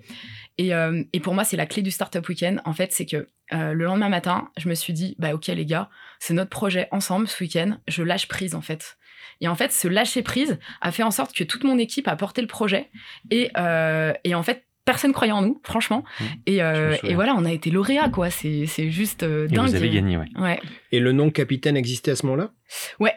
Donc ouais, c'est sous ce nom-là que tu as présenté le projet, que tu as pitché ? Ouais. Tout à fait. Mais ce qui est intéressant, c'est déjà, premièrement, tu as réussi à convaincre tout le monde parce que tu y as été avec ton énergie. Je me souviens. Ça compense parfois. T'as brassé un max pour avoir ton équipe. Ouais. Et je pense que les gens t'ont suivi parce qu'ils ont vu, cette énergie, en fait. J'en suis certain. Et après, le fait de lâcher prise, c'est souvent le problème dans les projets des Startup Weekend, c'est que le porteur de projet ne veut pas forcément lâcher prise. Tu l'as déjà vu, je pense. Il veut garder son idée, il partage pas trop avec les autres, c'est compliqué. Et c'est souvent là que ça échoue. Et là, ça a été génial parce que tu as tout de suite ouvert. C'était de l'open partage, en fait. Carrément. Ouais. Et même, et je trouve que ce que tu es en train de dire, ça fait un très bon écho avec le monde d'aujourd'hui, le monde du management aujourd'hui. C'est-à-dire que maintenant, le schéma, il est révolu. Les sociétés où c'est des schémas très pyramidaux, où on lâche pas le contrôle, c'est que des décideurs qui décident sans expliquer le pourquoi, etc. Ça fonctionne plus, en fait. Donc, il y a vraiment des modèles à réinventer là-dedans et c'est à ça que je participe aujourd'hui, en fait. Eh bien, bienvenue au club. En août 2016, officiellement, Capitaine, tu es la capitaine de Capitaine. Ouais. Tu deviens le CEO. Alors moi, ce que je lis, c'est Capitaine, l'objectif, c'est démocratiser l'accès à l'information dans l'entreprise avec 3 objectifs, ce que tu décris. Le premier, c'est donner plus de sens, plus de motivation et plus d'engagement. Et là, on parle des équipes. Le deuxième axe, c'est plus d'efficacité. Et donc, on parle de gain de temps. Et dans le flux de l'information, c'est toujours le flux d'information. Et le troisième axe, c'est de la productivité. C'est logique. En partant de l'interne et avec des méthodologies simples que tu appliques au sein des entreprises que tu vas rencontrer, à qui tu proposes. Capitaine, c'est ça ? Ouais. C'est donner accès à l'information en optimisant les canaux pour gagner du temps et finalement à la fin de l'efficacité. C'est ça la promesse ? Clairement. Capitaine, c'est mobiliser les équipes, en fait, pour les engager vers l'objectif commun. OK, de l'entreprise. Donc, à la fois, ça donne du sens, du bien-être aux équipes, aux collaborateurs, qui ont des attentes qui sont en mutation aujourd'hui.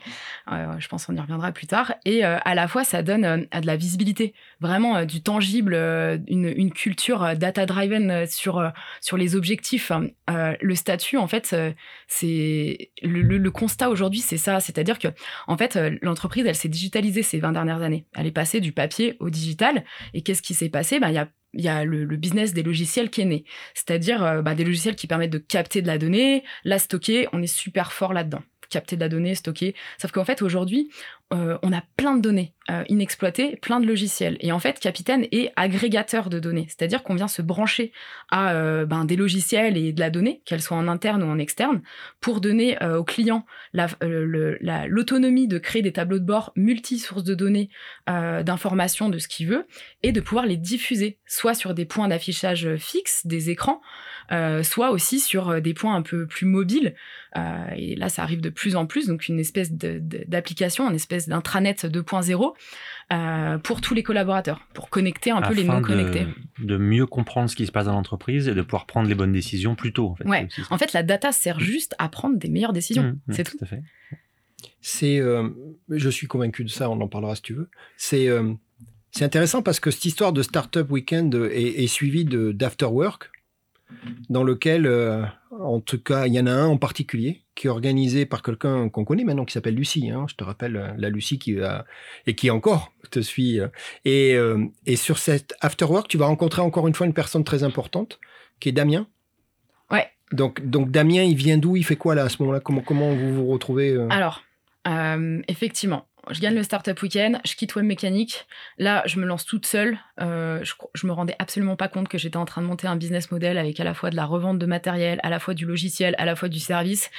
Donc, je me retrouve, et j'ai une anecdote assez marrante là-dedans, c'est que mes anciens collègues de chez Web Mécanique, en fait, m'aident à développer la première version du logiciel. Ouais. Du coup, on fait ça, ils m'aident, ils viennent de temps en temps chez moi les samedis et on développe dans ma cuisine. Parce que les entrepreneurs, mec, c'est dans les garage, tu vois, dans les histoires. Moi, je suis une femme, c'est dans la cuisine. Bref. Ouais, c'est une autre version. Alors, moi, je viens du garage aussi, mais j'aimais aussi la cuisine. C'est bien, c'est une bonne évolution. Très bien. La parité, c'est important. Carrément. Et du coup, pour la petite anecdote, je les payais en saucisson. de mon village. Et le coût du saucisson à l'époque, c'était quoi? C'était... combien d'heures de dev? C'était indexé sur le dollar ou... Ouais, mais ils avaient une énorme valeur. Ouais, ouais. Je lui faisais des petits paniers garnis et lui, il me, enfin, c'est François et Maximilien qui ont développé les premières versions. Ils se faisaient payer en saucisson, les mecs. Ouais. Ah, ils faisaient ça, gentiment pour moi. Et ils font des apéros tous les soirs. C'est ça. Non, mais donc, c'est trop marrant. C'est les tout débuts. Hein. Ouais. Eux, ils t'aident à créer ce que tu appelles la première version de ton appli. Ouais. C'est ça? Ouais. Mais là, je me rends compte assez rapidement que, en fait, je suis sur un projet technique et que je ne suis pas technique, même si... J'allais te le dire. Oui, là, la technique... ouais. Donc, il va falloir un moment que tu... Ouais, mais j'ai essayé de développer. T'avais une vision et c'est souvent le plus important. Ouais. Mais j'ai essayé de développer, moi, Capitaine, avant eux. L'été d'avant, avant le Startup Weekend, j'avais appris HTML, CSS pour le développer, sauf que ça ne marchait pas. Parce qu'il y a des systèmes de cache qui faisaient que, en fait, ça ne mettait pas à jour. Donc, on ne répondait pas aux besoins. Et tu te payais en saucisson aussi à l'époque ou pas? Non. Et du coup, là, je me rends compte, en fait, que là, l'enjeu, c'est de trouver un associé tech. C'est obligatoire et je veux maîtriser la technique, donc je veux m'associer avec quelqu'un qui a la technique. Suite à observation de copains qui ont planté des boîtes à cause de ça. Je veux que la technique soit dans la boîte, en fait. Et là, tellement drôle, encore une fois, quand tu dois rencontrer ces gens-là, tu les rencontres parce qu'effectivement, je suis Lucie qui organise un after-work sur les conflits au travail alors que j'ai pas de salarié. C'était pour l'apéro et le sas que tu... Bah oui, exactement. Oui. Et, c'est bon, ça. Et du coup, c'est là que je rencontre Damien. Donc à Cluses, dans la vallée de l'Arve. Là, je suis en train de pitcher sens au travail, évolution du monde du management devant des chefs d'entreprise qui ont une vision assez ancienne du management. Et là, voilà, je rencontre Damien et ça match assez vite, ouais. Damien qui a cette compétence. Exactement, okay. Ouais, qui est freelance à l'époque. Et qui va t'accompagner. Alors au début, c'est un peu freestyle, pas de locaux, pas de salaire, c'est du saucisson. Et ça, c'est pas mal quand même, on va le garder. Ouais, on va le garder, le saucisson. Bon, ça va faire... je savais que ça allait vous plaire. Et en fait, l'idée, lui dit, très rapidement, il va prendre en compte la version existante, qui avait plein de qualités, mais qui avait deux petits défauts. La première, c'est que c'était un peu fragile. Et le deuxième, c'était pas scalable du tout, donc ça pouvait pas évoluer dans le temps. Et c'est ça qui va mener dès le départ. Il va te dire, il va falloir qu'on fasse un proto, il faut qu'on développe une version qui soit up to date, quoi, qui soit au niveau de tes ambitions finalement. Donc vous allez enrichir. Alors lui, il dit quand même, on n'est pas parti de zéro, il y avait quelque chose qui fonctionnait. Il y avait un client et il y en a eu d'autres, donc il dit très rapidement, on a pu bénéficier des retours clients, quoi, de l'expérience client. Ça vous a nourri aussi, vous avez beaucoup écouté ces retours-là, et notamment ce premier client dont tu parlais. Et ce premier client, c'était un client qui payait ou c'était un test avec lui Non, c'était un client qui payait. Ouais. Et c'était DBC. Et effectivement, vu qu'ils avaient participé à la création, ils étaient à fond, ils nous suivaient. D'accord. Mais après, on a réussi à en avoir deux rapidement quand même. Bouvra-Perna aussi, qui est un super communicant dans la vallée. Donc, c'était génial pour nous.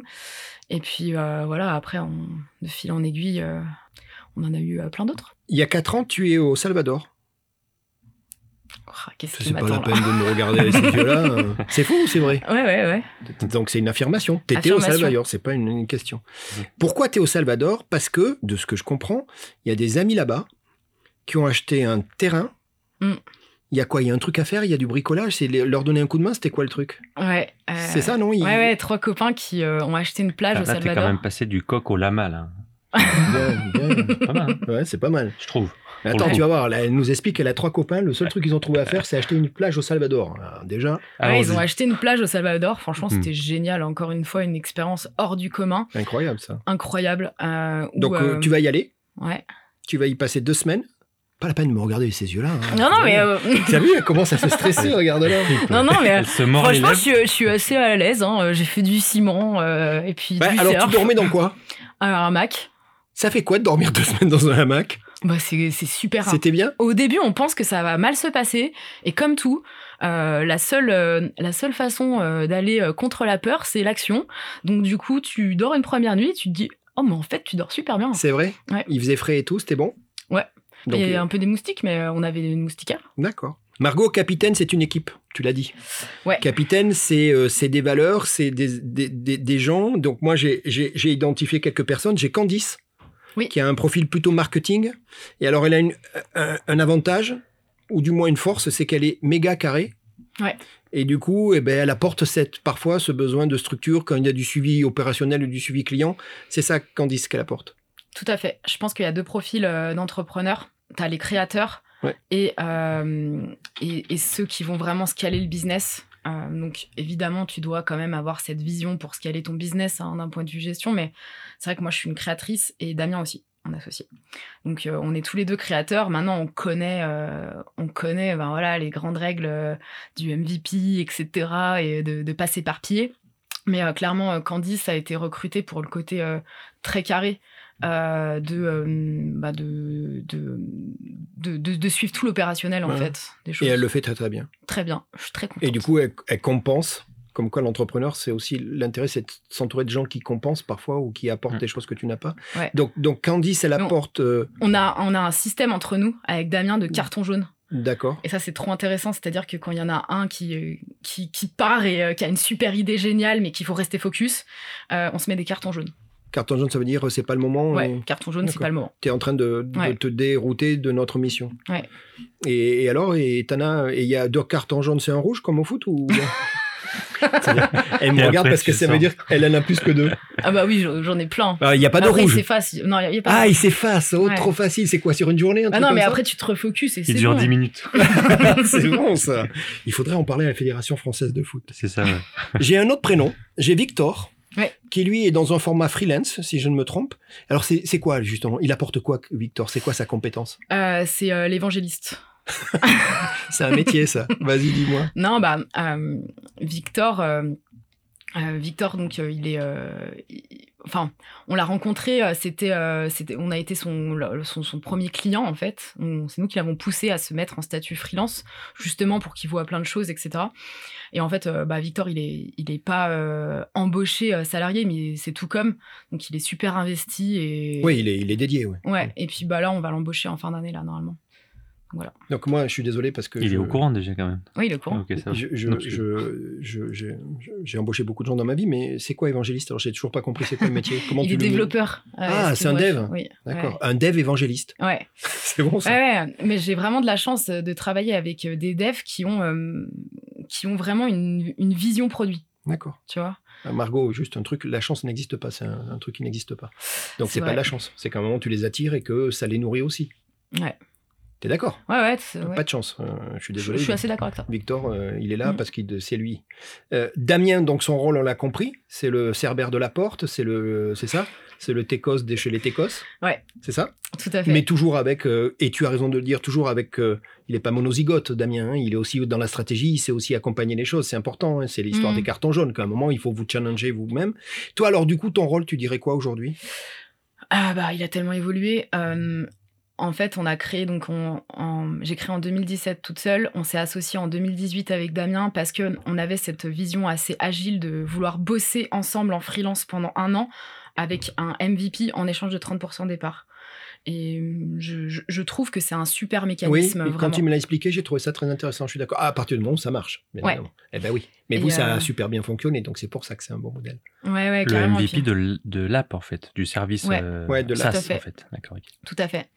Donc, du coup, on s'est associé en 2018. Et puis, c'est génial, en fait, parce que moi, je voulais partager. Je voulais pas entreprendre pour être seule, en fait. Donc, ça, c'était hyper important de pouvoir partager aussi le poids sur les épaules.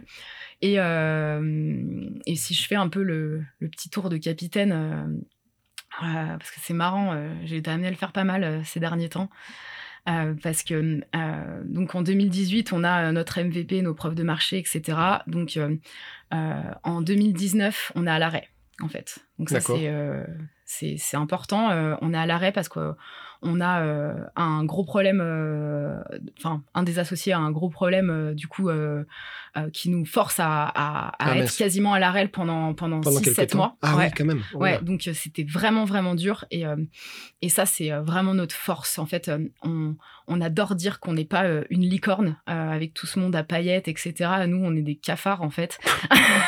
C'est-à-dire que en fait on on évolue et on arrive toujours à trouver comme, comment s'en sortir en fait. D'accord. Donc franchement, 2019, c'était une année super dure. Bref, on réussit quand même à avoir nos financements et à sauver l'année quand même. Et 2020, toutes les planètes étaient alignées.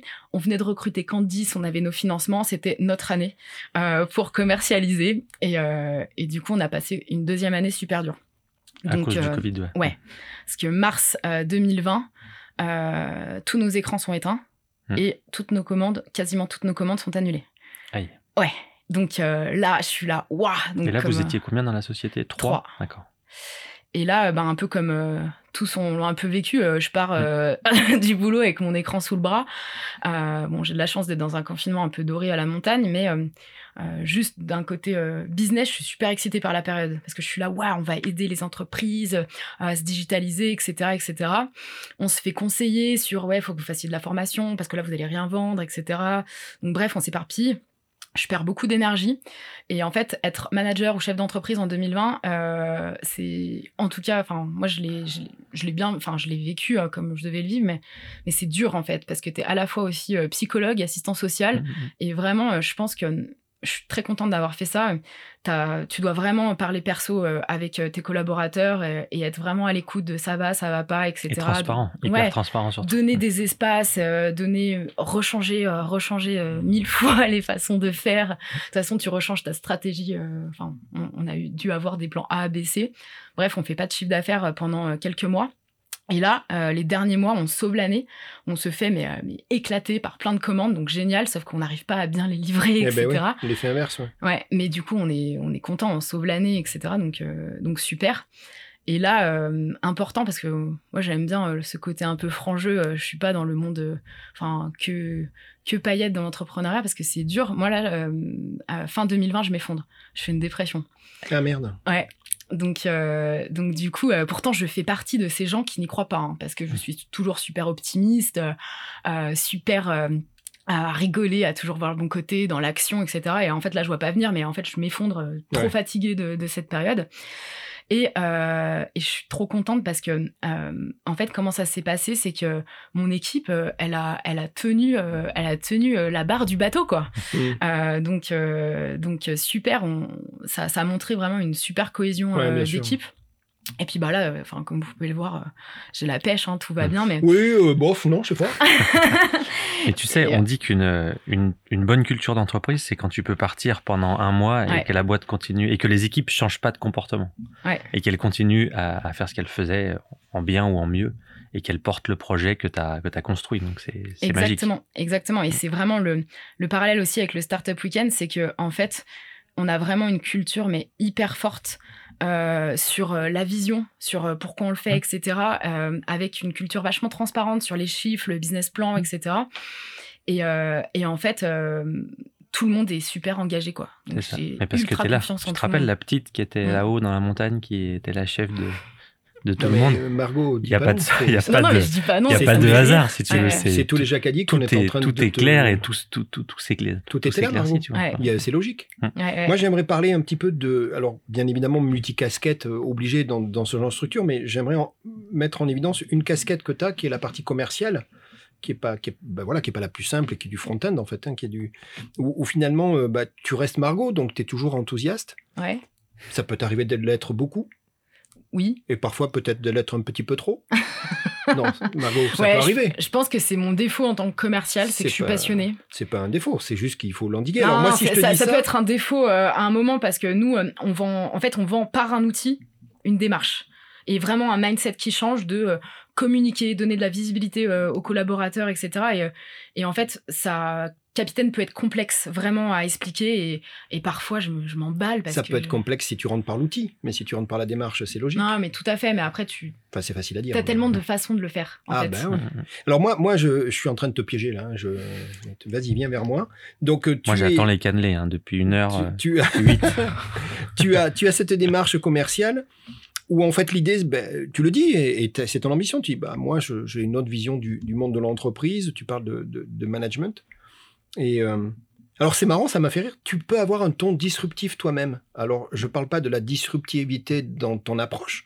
Monsieur le manager, il faut casser un peu les codes pyramidaux, hiérarchiques et compagnie. Je parle de la disruptivité parfois en face de tes clients, même dans ton wording, dans ton parler. Mmh. C'est marrant, hein. À des moments, t'arrives à... Et t'es naturel, c'est Margot, mais moi j'entends, tu peux dire à tout moment, et j'imagine qu'en face de toi, t'as des gens plus ou moins corporate ou plus ou moins guindés, hein, qui viennent, comme tu dis, de l'entreprise et compagnie, mais tu peux dire, moi ça m'a fait rire, tu peux dire « on kiffe ». Ouais. Le mot grave vient, on kiffe grave, même d'ailleurs ça va faire partie de la phrase à la fin. T'as ce côté secoué mais pas trop, tout en étant respectueux. T'es une professionnelle et aujourd'hui le succès de ton entreprise le montre. Mais c'est marrant que tu aies, t'arrives à générer ça, quoi, à secouer un peu, à montrer que toi t'as la dynamique et que les gens fédèrent et t'accompagnent. Ouais, bah déjà je déteste les cadres. Hein. Et tiens. Ouais. Et du coup je crois qu'il faut rester naturel.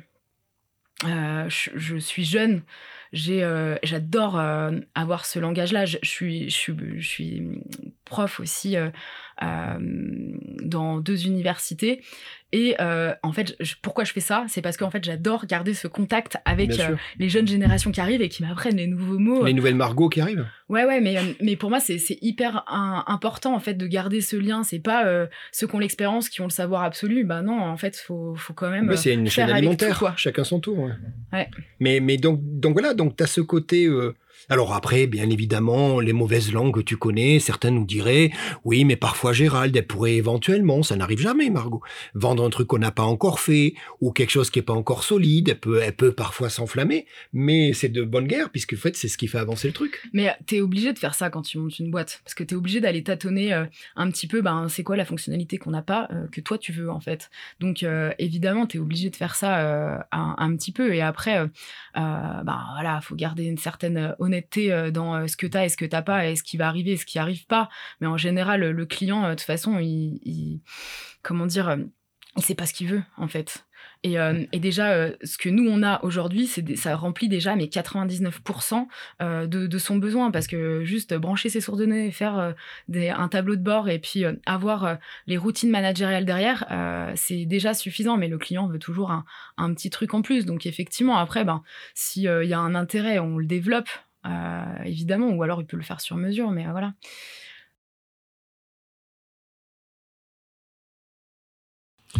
Margot, j'apprends quelque chose d'incroyable. Tu sais que j'ai l'habitude d'aller chercher des informations pour préparer notre entretien. Et là, j'ai un truc qui m'a... Je te cacherai pas que ça m'a un peu étonné, mais waouh, c'était un truc énorme. Margot, il paraît que tu as fait Koh-Lanta. J'ai fait Koh-Lanta ? Écoute, je reprends mes notes. Ah non, pardon. Oui, alors non. T'as pas fait Koh-Lanta, t'as fait une sorte de Koh-Lanta. Margot, nous sommes à Tenerife avec une sortie coworking. Ah ouais. Et je te rappelle que Koh Lanta, une des particularités, c'est non seulement de survivre, de gagner, et la dernière, c'est de gagner un collier d'immunité. Ouais. On est d'accord, c'est bien Koh Lanta. Et ben donc, t'as fait Koh Lanta. Ouais, tout à fait. Donc, qu'est-ce qui se passe à Tenerife, Margot ? Eh ben, on est parti à 10 copains sur Annecy qui, c'est pas vraiment des digitaux nomades. Moi, j'étais en vacances personnellement, mais on était une dizaine avec des copains qui peuvent travailler un peu d'où ils veulent. Et puis, on s'est fait un petit coworking à Tenerife. C'était super. On a fait du kite. C'est mon nouveau coup de cœur, ça, le kite. Et du coup, Romain avait organisé effectivement un jeu. Comment s'appelait le jeu ? Tu te rappelles ? C'est le Killer. Bon, déjà... L'objectif est clair, hein, ouais. C'est de ne pas mourir. Tout à fait. Ça se passe comment, le jeu ? L'objectif du jeu, c'est de tuer une personne dans l'équipe avec une action à faire. Donc, d'accord, de tuer. Voilà. D'accord, c'est du team building, ça, de tuer les autres ? Non, pas du tout. Il faudrait que je discute. Non, mais j'aime plus ça, je suis plus dans la compétition comme ça. Oh, écoute, alors, moi, je ne suis pas sûr. Attention à ce que tu as dit, tu vas le regretter dans une seconde. Le but du jeu était bien évidemment d'être le dernier. Ouais. On va le dire comme ça te va, comme ça, il n'y a pas le côté. Et malheureusement, toi, tu ne vas pas être la dernière, ouais. Puisqu'il y a une sorte d'élimination, d'accord ? Et tu vas être éliminé. Ouais, voilà. Mais par contre, ça pose un problème. Et oui, regarde-moi dans les yeux, parce que toi, tu n'aimes pas perdre. Et là, tu vas avoir une réaction assez étonnante, c'est que, t'es éliminé, hein, Margot, on va pas refaire les règles, hein, carton jaune, carton rouge, t'es dehors.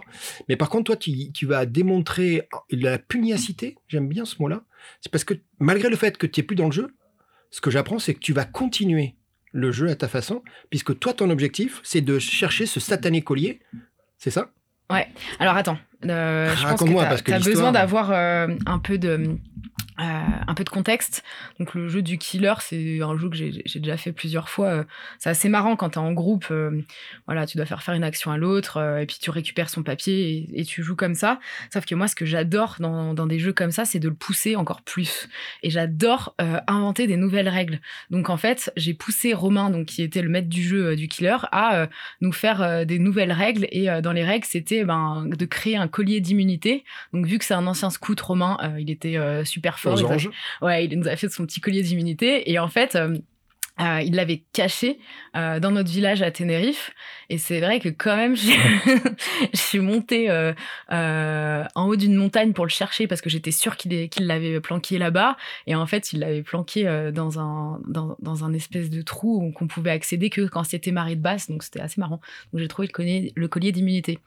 Alors tu trouves le collier d'immunité et lui me dit Gérald, pour elle c'était Noël ce jour-là. Non, mais parce que c'était hyper marrant. On a tous cherché. Ça s'appelle la gamification, en fait. Ouais. Non, mais c'est ça, c'est l'idée. Donc là, c'était typiquement ton caractère. T'abandonnes pas, t'y vas et tu vas le trouver et tu l'as trouvé. Ouais. Mmh. Et vous étiez qu'à Tenerife ou vous avez été à Fuerte aussi? Non, qu'à Tenerife. Ouais. Donc finalement, tu es d'accord, tu as fait une sorte de Koh-Lanta puisque tu as trouvé le collier d'immunité. Oui, si tu veux. Moi, je serais toi, je le mettrais sur le CV. Quand on revient sur les gens qui t'ont accompagné, tout à l'heure, tu as cité deux fois Stéphane. Donc, on parle de Stéphane Coulot, qui est le président de Web Mécanique, avec qui vous avez travaillé. Et tu dis toi-même qui t'a finalement inspiré. Motivé, tu disais, hein, c'est ça. Même au moment où tu dis, moi, j'ai envie d'avancer de mon côté. Et lui, il dit de toi que... Il parle d'enthousiasme très fort, mais on n'est peut-être pas surpris, Margot.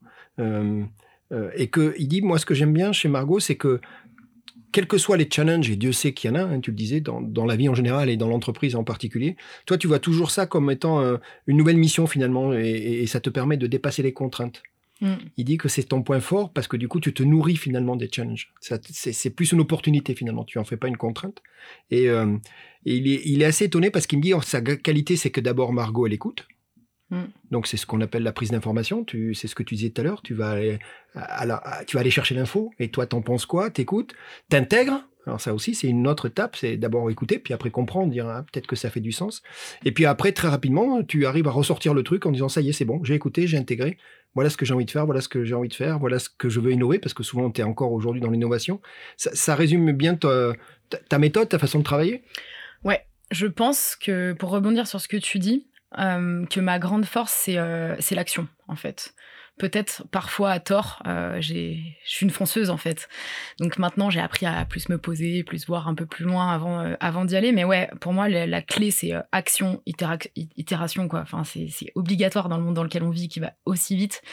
Et en fait, ce qui m'a beaucoup inspirée chez Stéphane, c'est son côté management collaboratif. C'est-à-dire que Stéphane, il était quand même assez à l'écoute de qui on était, nos forces, nos potentiels, pour faire avec, en fait. C'est-à-dire, tu veux faire ça, ok, vas-y, il y a un intérêt pour la boîte, fais-le. Et en fait, j'applique ce management-là aujourd'hui, et ça marche à fond, c'est génial. Et Capitaine est aussi mon petit labo R&D sur le management, parce que j'adore aller découvrir des nouveaux modèles. Et en fait, on a monté, il n'y a pas longtemps, un management croisé. Vu qu'on est 6, chacun est le boss de quelqu'un d'opérationnel sur des tâches qu'on doit faire. Par exemple, moi, je suis l'opérationnel en vente. Et ben, en fait, mon chef, c'est Damien. C'est-à-dire que c'est à lui, toutes les semaines, pendant 30 minutes, que je rends des comptes sur combien de démos que j'ai fait, combien d'appels j'ai fait, etc. Donc, c'est hyper intéressant. Et en fait, ça permet de responsabiliser tout le monde sur une activité de l'entreprise. Voilà. Alors, c'est une dimension importante. Il y a quelqu'un d'autre qui témoigne, qui est Kaoutar, que tu as eu à un moment et que tu as mentoré, que tu as coaché, que tu as suivi dans son travail. Donc, elle était en bachelor communication, c'est ça, je crois, web marketing. Tu as lu mes avis LinkedIn. Et ce qu'elle dit, c'est que tu avais ce côté... toi, tu sais partager. C'est ce que tu disais tout à l'heure. Jusqu'à présent, un manager, un leader pensait qu'il existait parce qu'il avait l'info et du coup, tu te doutes bien, il avait intérêt à pas trop la partager parce qu'il avait l'impression que ça taper dans sa crédibilité, dans son management, alors que tu dis toi-même aujourd'hui, c'est que l'intérêt, c'est le partager, c'est là où tu t'enrichis en fait. Et elle, c'est ce qu'elle dit. Elle dit que c'était aussi, et c'est encore aussi une de tes forces, de partager cette info. Tu t'enrichis parce que tu vas la partager, tu vas la communiquer à d'autres qui vont se l'approprier, qui vont certainement te faire tes retours, et ça monte comme ça, c'est ça l'idée, c'est de monter en puissance. Bah, une entreprise, c'est des humains en fait. T'as beau avoir le meilleur produit ou le moins bon... bon, évidemment, si ton produit est vraiment pas bon, t'as un problème, mais en tout cas, une entreprise, c'est des humains qui sont en cohésion et qui portent des valeurs, qui portent une vision, etc. Et ouais, déjà, je pense que l'expertise absolue n'existe plus dans notre monde et que Internet nous a apporté un accès à l'information qui est tellement immense que si en fait t'es dans ce partage, etc., bah tu vas plus vite en fait. Voilà. Après, Kaoutar, elle était étudiante, c'était stage. Oui, c'était un stage et, dans le cursus. Ouais. Et je pense que c'est aussi ça, c'est ma première expérience de management et c'est ça qui m'a aussi donné envie de prendre des cours. Donc au début, j'ai donné des cours à l'IPAC en marketing mobile et maintenant je donne des cours de data intelligence. Ça paraît dingue, hein. Ouais. Et en fait, c'est utiliser les données pour prendre des décisions. Donc je suis assez bien placée. Et en fait, je crois que mes cours sont assez appréciés parce que je leur fais vivre des start-up week-end en fait. Tout le temps. Tu les envoies au start-up. Ah oui, à chaque fois, ouais. C'est un start-up week-end avec eux. Ouais. Ouais. En fait, il y a très peu de théorie. Il y a 3 heures de théorie. Et en fait, je les fais jouer. C'est-à-dire qu'ils sont en équipe, ils doivent se trouver un nom d'agence, donc ils sont à fond, ils se créent des logos, ils sont à fond dans le truc. Et en fait, ils se rendent pas compte, mais ils se développent des compétences de dingue parce que ils vont eux chercher les outils. Je leur donne 2-3 pistes, mais ils vont eux chercher les outils. Je leur donne 2-3 exercices pour les chauffer un petit peu sur, comment est-ce qu'on traite des données et comment est-ce qu'on prend des décisions. Mais après, je leur donne un cas et en fait, ils doivent dans tous les cas faire ce cas et le présenter. Parce que, en fait, je voulais pas que non plus l'enseignement me prenne trop de temps. Et du coup, les as fait bosser, en fait. Mais ouais, c'est eux qui bossent. Donc moi, je passe et je les coach, en fait. C'est tout. Je passe, je les coach et surtout, je leur apprends le fait de demander. Parce que s'ils viennent pas me chercher, moi, je vais pas venir leur dire « Bah non, c'est pas bien, nanana. » Par contre, ils ont le barème. Ils ont le barème et c'est pas moi qui les évalue, c'est leurs potes. Donc en fait, génial, moi j'ai rien à faire, je suis spectatrice et c'est génial. Donc ils se font évaluer devant leur classe et en fait c'est un système un peu autonome et j'adore ça. Donc voilà, intéressant. Et c'est quelque chose encore d'actualité, tu es encore aujourd'hui ces heures dédiées à aller rencontrer, comme tu dis, se nourrir de nouvelles générations, parce que les choses évoluent vite. Les jeunes étudiants d'aujourd'hui, ils se... sont déjà bien différentes de ce que tu as pu être, j'imagine. Ouais. Après, à ma petite échelle, j'aime bien aussi contribuer et leur apporter la petite expérience que j'ai dans la transformation de notre monde. Tu vois, de maintenant, en fait, on est obligé de prendre des décisions avec des données. De toute façon, il y a 2 types d'entreprises. Il y a celles qui ont compris ça et qui seront là demain et qui arrivent à prendre des décisions avec des données pour aller plus vite, etc. Et il y a celles qui font comme on a toujours fait. Donc, du coup, ça, c'est important. Et c'est du temps, donner des cours. Mais je pense que ça contribue à ma petite échelle au bien commun. Et tu te nourris, toi aussi, tu disais, de ces contacts-là, parce que tu découvres des personnalités, tu découvres des enthousiasmes. Ouais. C'est sympa de voir ça. Puis même, je les trouve, franchement, super forts, quoi. Ouais. Ils montent des stratégies, mais quand tu leur donnes la carte blanche, enfin vraiment carte blanche, ils sont là, mais ils te montent des stratégies, mais géniales, ils sont dans le jeu, ils se trouvent des noms, en fait, ils prennent plaisir à faire l'exercice super bien. Et c'est vraiment la vocation que j'ai et la conviction... hyper forte que je veux apporter à mon marché en fait. C'est qu'on peut prendre plaisir, mobiliser son équipe pour la performance de l'entreprise. Ça va les aider après à se lancer dans le monde, quel que soit le format d'ailleurs, salarié ou entrepreneur, ça va les aider énormément, quoi. Ils auront déjà les bonnes pratiques et les bonnes dynamiques. Ouais, puis je fais des stats aussi sur ça. Des stats de... Je fais des stats sur mes élèves, bien sûr. Et du coup, je crois qu'il y en a 40% qui veulent entreprendre. Enfin, il y a vraiment un changement de paradigme. j'ai donné pas mal de conférences et souvent dans les conférences, c'est dur. On m'a déjà dit, mais publiquement, mais vous vous rendez pas compte, vous êtes la génération d'enfants gâtés, etc. Parce que vous cherchez du sens, mais en fait, c'est pas vrai, quoi. C'est pas vrai. En fait, faut vivre avec son temps. Là, les générations qui arrivent, elles sont pas moins dans l'envie de travailler. Moins motivées. Ouais, moins motivées, moins dans l'envie. Enfin, elles sont vraiment hyper motivées, mais en fait, faut savoir comment les aborder, en fait. Et elles ont tellement de choses à apporter. Elles ont une faculté, de connaissance des logiciels, de faire des choses, mais hyper agiles, mais génial, quoi. Nous sommes début juin 2021. Il y a une énorme actualité pour toi, pour Capitaine, en ce moment, qui t'occupe. Hein, on en a parlé et c'est important. C'est le passage à une dimension plus importante pour, j'imagine, développer ton activité, ton entreprise, et qui passe par une levée de fonds. C'est l'actualité en ce moment qui passe beaucoup de temps. Ça demande beaucoup d'énergie. Tout à fait. Alors, je pensais pas faire de levée de fonds, honnêtement, parce que on voulait vraiment se développer, tout seul avec un développement, une croissance interne. Et en fait, quand on a un produit technique, on est obligé de passer par là finalement, donc je l'ai accepté. Et là, donc on est en pleine levée de fonds. Donc on ouvre les rendez-vous pour expliquer notre stratégie. Donc la levée de fonds, elle sert à deux choses. Elle sert à déployer ce qu'on a déjà sur notre marché historique qui est l'industrie, mais on ouvre aussi d'autres secteurs. Et à 35% d'aller chercher de la R&D parce que 2020 a énormément impacté notre métier. C'est-à-dire que les écrans tactiles physiquement dans les entreprises, c'est un tout petit peu moins la mode avec le Covid et 2020, ce qu'on a vécu. Et en fait, j'ai la conviction très forte qui est appuyée par des rendez-vous en ce moment, des rendez-vous avec des ETI, des grands groupes. Je sens vraiment qu'on est en train de passer à un stade supérieur où le mot d'ordre, c'est « connecter les non-connectés ». C'est-à-dire que qu'on soit en télétravail ou des collaborateurs qui sont sur site, donc dans l'industrie c'est encore plus fort parce qu'il n'y a pas d'adresse mail, il n'y a pas de poste de travail dédié. Ils sont sur des machines, ouais. Et en fait, il y a vraiment une souffrance du manque d'informations. Des études, elles disent qu'environ 70% des informations, elles ne passent pas sur le terrain. Voilà, après, c'est les Américains qui sont vachement en avance là-dessus, qui ont déjà fait pas mal d'études, mais en gros, le coût de la mauvaise communication ou de l'absence de communication, c'est 420 000 € à plusieurs millions pour les grands groupes.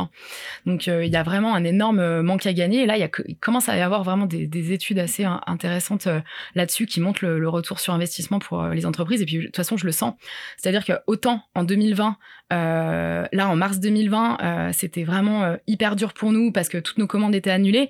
En fait, ce qui s'est passé, c'est que on a dû organiser un télétravail mondial en un jour, en deux jours. Et en fait, les entreprises se sont digitalisées. Donc, ont vraiment trouvé comment travailler avec du télétravail, digitalisé. Je crois que Microsoft dit qu'on a gagné 3-4 ans, en fait, sur l'avancée digitale des entreprises. Et là, en fait, maintenant, on y est là maintenant. C'est-à-dire qu'elles sont digitalisées, elles ont un peu de données et des logiciels partout. Et maintenant, il faut compiler l'information pour mobiliser les équipes et passer les messages et passer l'information, les indicateurs de suivi, etc., quoi. Donc, la levée de fonds, tu le dis toi-même, a un premier objectif, c'est d'accélérer le déploiement dans l'activité existante. Le deuxième, c'est développer de nouvelles activités ou de nouveaux marchés, le terme. Il y a une dimension importante, tu parlais d'une part qui n'est pas neutre, c'est tout ce qui est recherche et développement, puisque c'est ton cœur. Et ça bouge très vite, et tu le dis toi-même. Et j'imagine, et ça, c'est l'actualité aussi, il y a une partie recrutement pour commencer à staffer, pour commencer à staffer un peu Capitaine, c'est ça ? Il y a des matelots, c'est quoi ? C'est des matelots qui rentrent... des moussaillons. Des moussaillons, c'est ça en ce moment ? C'est l'actualité aussi ? Ouais, du coup, on est en train de recruter notre directeur commercial. Donc c'est super parce qu'on est en train vraiment de se staffer sur la partie commerciale et on recrute aussi évidemment des développeurs donc ouais. De toute façon c'est un peu 50% de commerciaux, 50% de développeurs. Et voilà, dans notre business plan on a prévu d'embaucher une vingtaine de personnes là, d'ici 2024. D'accord.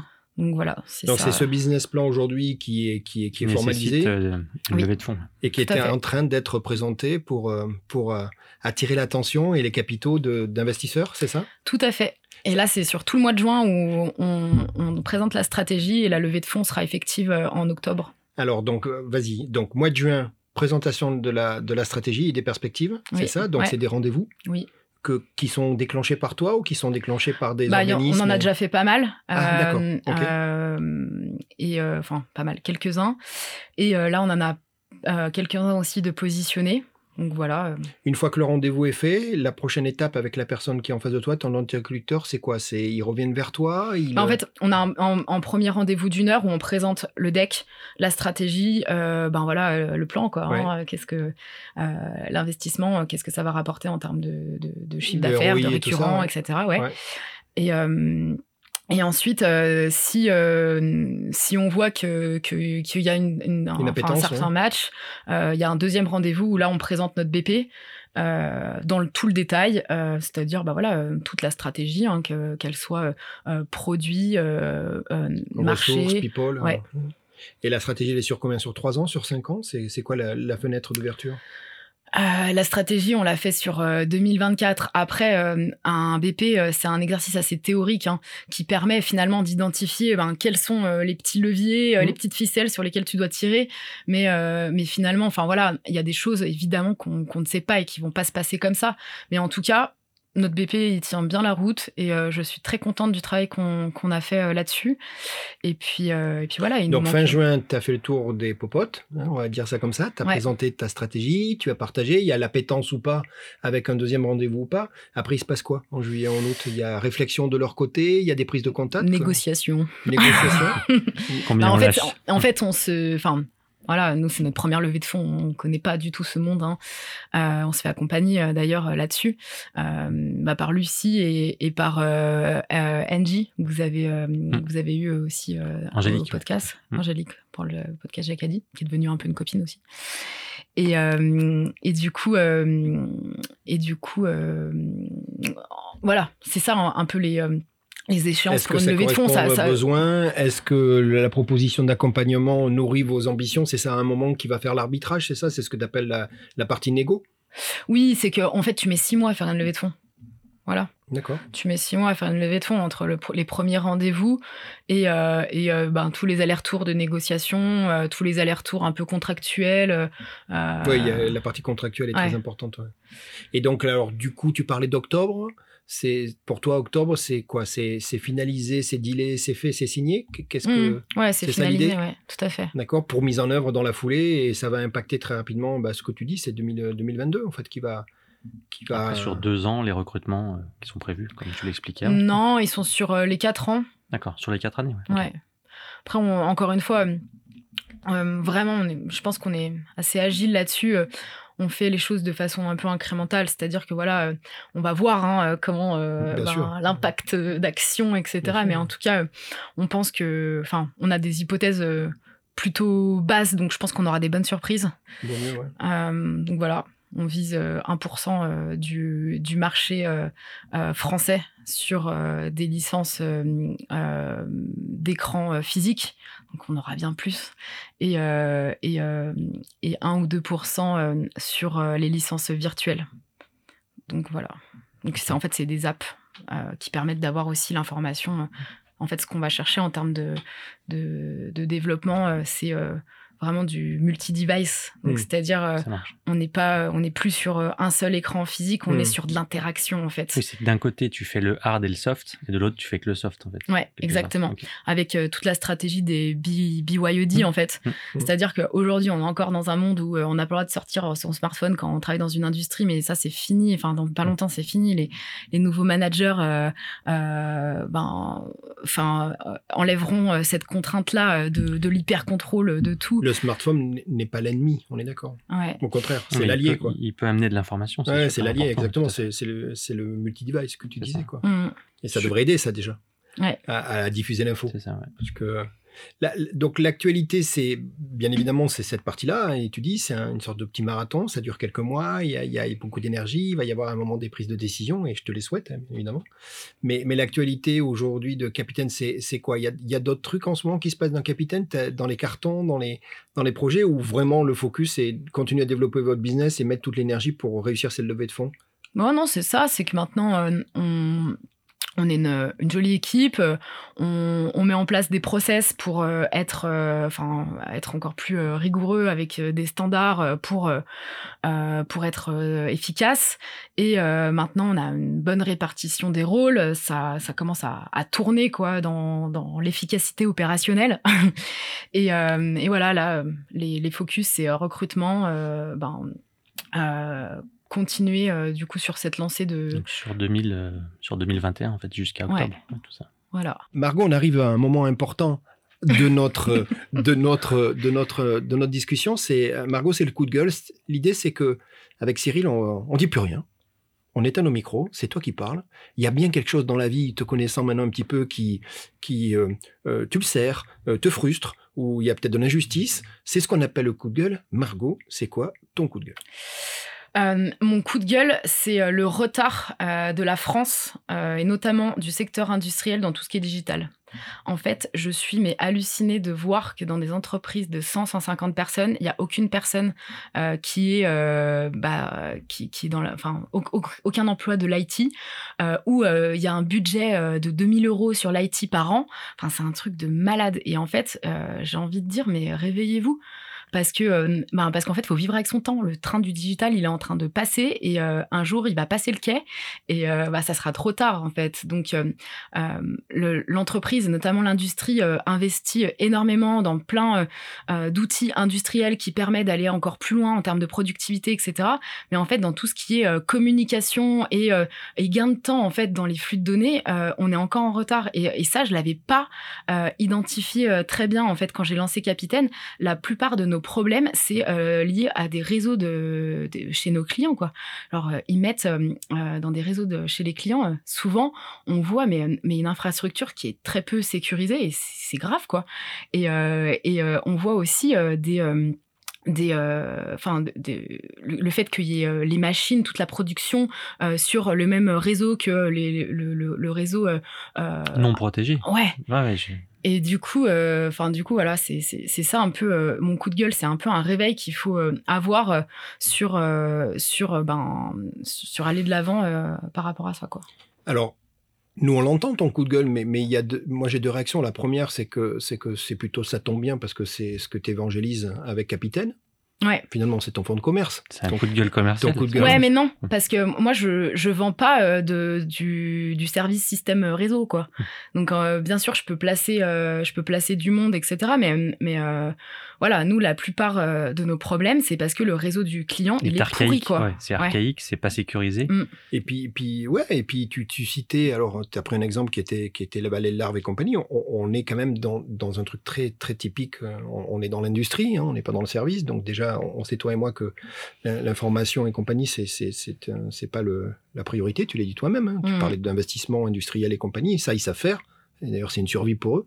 Et tu dis que finalement, le parent pauvre, c'est ce qu'ils n'ont pas développé en termes de sécurité, de la gestion des données et des datas. Mais là, on parle de modernisation du métier, c'est ce que tu dis. Quand tu parlais de prendre le train, c'est ça, c'est moderniser. Ouais. Par contre, pour moi, commencer à les côtoyer, ça va très vite et c'est assez facile de leur faire prendre conscience de ça, hein, t'es d'accord ? Ouais. Sans aller dans de la technique, en donnant 2-3 exemples. Souvent, ils le savent d'ailleurs. Hein. Il y a quand même des mindsets qui sont encore à l'ancienne. Hein, d'accord. Parce que en fait, quand tu vois qu'un client te dit, bah ouais, mais non, le modèle SaaS, nous, non, on veut pas être lié à vous à vie, non, on veut posséder le logiciel comme on faisait avant. Mais en fait, ça n'a plus aucun sens, en fait. Les modèles, ils évoluent par rapport à ça, parce que posséder l'outil, le logiciel, ça veut dire posséder... la maintenance, toutes les fonctionnalités qui vont arriver, les mises à jour. Et en fait, le logiciel maintenant, c'est du logiciel as a service, quoi. C'est-à-dire que tu as l'utilisation du logiciel avec tous les services qui sont associés techniques, parce que ce n'est pas ton métier, et c'est le nôtre, plus la veille de savoir qu'est-ce qui va arriver. Et puis tu pourrais pas payer les évolutions, c'est trop cher. Tout à fait. Il faut les mutualiser. Carrément. Et du coup, et un truc qui est important, c'est que louer, c'est rester libre. Alors, c'est marrant dans ton coup de gueule, mais on pourrait imaginer que ces mêmes personnes qui te tiennent ces propos, je suis pas étonné, j'imagine bien évidemment que tu les rencontres, c'est des gens qui, depuis des années, n'achètent plus leur flotte de voitures et la louent. Bah donc, ouais, non. Il qu'est-ce que t'en penses? Ils se rendent pas compte, il suffit qu'ils appliquent cette logique dans ces métiers-là. Mais cette logique, je suis persuadé qu'en grattant un peu, ils l'ont déjà... Après, on n'est pas exactement sur la même chose, parce que là, la voiture, évidemment, ça arrive, mais c'est moins fort que dans le monde du logiciel. Dans le monde du logiciel, vraiment, le problème, c'est qu'on a hérité d'un passé où c'était des logiciels, des gros logiciels qui coûtaient une fortune, que t'achetais et que tu possédais, et après, tu payais des grosses mises à jour, etc. En fait, ils sont dans cette logique-là. Moi, je veux posséder mon logiciel, etc. Dans le monde du logiciel, c'est moins le cas. Ça bouge trop vite, en fait. Ça bouge beaucoup trop vite pour le faire comme ça, en fait. C'est plus possible. Très voilà. Bien. Mais par contre, je trouve que là, ça évolue. Les mentalités évoluent quand même. C'est-à-dire que tu sens... Ouais, depuis le début où j'ai monté Capitaine. Mais ton coup de gueule était plutôt sur les infrastructures que les logiciels. Parce que derrière, toi, tu as besoin de te placer à la fin de cette chaîne, en fait, que la base n'est pas saine. C'est facile. Mon client, il veut de l'information dynamique, il veut de l'indicateur temps réel, sauf que son réseau ne le permet pas. Oui, c'est ça. Donc oui, on sait faire, on sait lui mettre une carte 4G, etc. Sauf que c'est un coût en plus, quoi. Donc voilà. Après, c'est un super coup de gueule. Merci à toi. Merci pour ce coup de gueule. Chez Jacadi, on a aussi une partie qui est importante. Qui est plutôt sur les perspectives, en fait. Là, on a parlé de l'actualité sur cette année, sur ce qui arrive, même si c'est entre juin et octobre. Et après, avec Gérald, on aime bien avoir un petit peu une idée des perspectives ou des idées, que ça soit perso ou professionnel. Hein, c'est pas forcément que sur l'entreprise. Est-ce que tu as des engagements que tu as envie de mettre en application? Est-ce qu'il y a des voies parallèles en entrepreneuriat, peut-être, ou d'autres idées? Qu'est-ce que sera fait les 3 années qui arrivent pour toi? Eh ben écoute, je vous avoue que quand même, je suis quand même bien occupée avec Capitaine. donc là, pour l'instant, je vais rester focus sur développer mon entreprise. Après voilà, enfin, j'ai de la chance d'avoir une grande bande passante, donc garder les cours, pour moi, c'est obligatoire. Oui, ça, c'est intéressant. Ouais. Il y a aussi le Startup Weekend. Maintenant, j'y participe en tant que coach et j'adore, mais ça me ressource. C'est un week-end bénévole, mais c'est hyper ressourçant d'être avec des entrepreneurs. Donc ça, c'est dans mes petites missions un peu de bénévolat. Et puis ensuite, moi, je suis quand même assez ouverte à des propositions autour de je sais pas, de contribuer à la transition des entreprises. Moi, aujourd'hui, je le fais avec un outil digital, mais finalement... Le fil rouge de ma vie, c'est ça, c'est d'accompagner ces transformations dans le bon sens, en fait. Donc, ouais, j'adore ça. Donc, voilà, je suis assez ouverte à d'autres possibilités là-dessus. Et les TEDx, tu vas réitérer Non. Le TEDx, c'était quand même ma première conférence, donc j'avais super peur. Et je ne l'ai jamais regardé. C'est vrai. Je me suis jamais regardé la réalité en face. Il y a une légende urbaine sur toi qui, moi, m'a étonné, et je voudrais avoir ton avis avant diffusion, bien évidemment, dans le monde dans lequel on est. J'aime beaucoup l'idée de ludification, de gamification. C'est intéressant, c'est un moyen, c'est pas un objectif en soi, mais c'est un moyen de, comme tu dis, de faire passer les choses d'une façon plus ludique par définition, avec un côté décalé. Et moi, j'ai appris un truc. J'ai appris que tu l'as mis en œuvre, carrément. Tu t'es filmé. Avec Cyril, je te cacherai pas qu'on essaie d'acquérir cette vidéo. Tu t'es filmé en train de passer l'aspirateur. Ouais. T'as une perruque. Je pense qu'on est dans le morceau de Queen. Ouais. C'est ça? C'était quoi l'idée? C'était de montrer que... C'était ça? C'était de formaliser ton concept? Alors, en fait, moi, ce qu'il faut savoir, c'est que c'est toujours un peu le cas, mais à l'époque, j'avais super peur de parler en public. Ah oui? Et en fait, c'est au Startup Weekend que j'ai rencontré quelqu'un qui m'a proposé de faire un TEDx. Et là, je m'en rappellerai toute ma vie. J'étais chez Web Mécanique. Et en fait, j'ai fermé mon ordi et j'ai dit, je peux pas le faire. Et là, tous mes collègues m'ont dit, mais Margot, mais c'est un TEDx, tu peux pas dire non, en fait. Et là, j'ai dit, ok, je vais le faire. Et du coup, voilà, le sujet, il était évident pour moi. C'était la gamification, quoi. Et du coup, en fait, j'ai pris énormément de plaisir à bosser le truc. J'ai vraiment énormément bossé le sujet. J'ai acheté plein de bouquins. J'ai vraiment bossé le truc. Et effectivement, mon intro, c'est que finalement, moi, dans ma vie, je gamifie un peu tout. Oui, exact. Et oui, dans le TEDx, l'intro... c'est de dire que même pour faire le ménage chez soi, on peut gamifier le truc en se déguisant en fait. Donc voilà, c'était ma petite intro sympa qui a bien fait rigoler. Cette vidéo est toujours disponible. Je sais, en plus elle est sur les plateformes, une plateforme qui est assez connue. mais j'assume. C'est bien ce que tu dis, ouais, je suis d'accord. De dire, bah, Gérald, finalement, tu sais quoi, finalement, ma vie à moi, c'est de gamifier le truc, quoi. Tu sais, on parlait souvent de ce côté... tu as dit pitre à un moment, mais on sait très bien ce que ça voulait dire. C'est-à-dire qu'à un moment, tu es capable, toi, entre guillemets, de sacrifier ton ego quand ça peut être dans l'intérêt général, de faire rire ou de débloquer une situation. Je pense que l'ego, c'est mauvais, en tous les cas. mais on en a tous. Tu en as un, sauf qu'il faut jouer avec. J'essaie de le diminuer tout le temps. D'accord. Mais je pense, à mon avis, que la gamification, ce côté rigolo que tu as des entreprises qu'il faut... Il va falloir que ça rencontre très vite, surtout avec ces nouvelles générations. Hein. Toi, tu fais partie de cette nouvelle génération, puis tu as les jeunes qui arrivent, ce que tu vas avoir souvent dans tes cours. Eux, ils sont demain dans les entreprises ou après-demain. Tu disais qu'il y a 40% qui vont peut-être faire entrepreneur et donc ça en fait 60% qui seront salariés. Grosse maille. Ces gens-là, ils vont arriver dans les entreprises. Si les entreprises n'ont pas compris ça, ça va être difficile pour eux, les jeunes. Ils ne vont pas s'y retrouver, tu es d'accord ? Mais c'est clair. Et puis pour les entrepreneurs qui vont dire « Mais qu'est-ce que c'est ?» Tu entends déjà d'ailleurs ces gens-là dire c'est quoi ces générations, tu disais tout à l'heure une incompréhension, je suis pas sûr qu'ils veulent travailler, bien sûr qu'ils veulent travailler, sauf qu'ils veulent donner du sens. C'est quand même génial pour l'entreprise, non? Ouais, mais il y a un enjeu énorme là. Le mot d'ordre, c'est faire avec son temps en fait. C'est faire avec son temps, faire avec la diversité des choses. C'est ça qui est hyper enrichissant. C'est la diversité de à la fois l'expérience, la nouveauté, mutualiser tout ça pour en tirer que le meilleur en fait. C'est un sacré enjeu sociétal en fait. Hein. C'est du mindset. Tu as employé le mot 2 fois et dans cette partie-là de ce qui va arriver, moi j'ai une question à te poser. Tu veux bien m'expliquer ce qu'est le slack line, s'il te plaît? La slack line. Ah, c'est là, pardon. Ouais. Ok. Dis-moi. Oh, qui c'est qui t'a parlé de ça? Bon, je sais pas. Bref. Du coup, la slackline, c'est une discipline qui est de marcher en fait sur une sangle qui est assez petite, hein, qui fait 2 cm. Donc, t'as plusieurs disciplines. Hein. T'as la slackline qui est au sol. Après, t'as la waterline qui est au-dessus de l'eau. Donc, c'est une sangle qui est tendue entre 2 points, un arbre ou je sais pas quoi. Tout à fait. Elle est à... quelques centimètres du sol, elle fait 2 centimètres. Ce sont les sangles qu'on utilise pour sangler les c'est ça et l'idée c'est quoi? C'est tes pieds nus. Oui, c'est de trouver un équilibre. Et en fait, j'adore. De regarder devant toi et de garder l'équilibre et de traverser le... C'est ça l'idée ? Ouais, exactement. Et en fait, ce que j'adore dans la slack, c'est que déjà, c'est un sport super méditatif. Donc, pour mon côté hyperactif, c'est hyper bien. Ouais. Parce que, en fait, si t'es pas focus sur le moment présent, si tu penses à autre chose, tu te fais... Tu tombes, ouais, vraiment. Et en fait, pour moi, c'est un peu...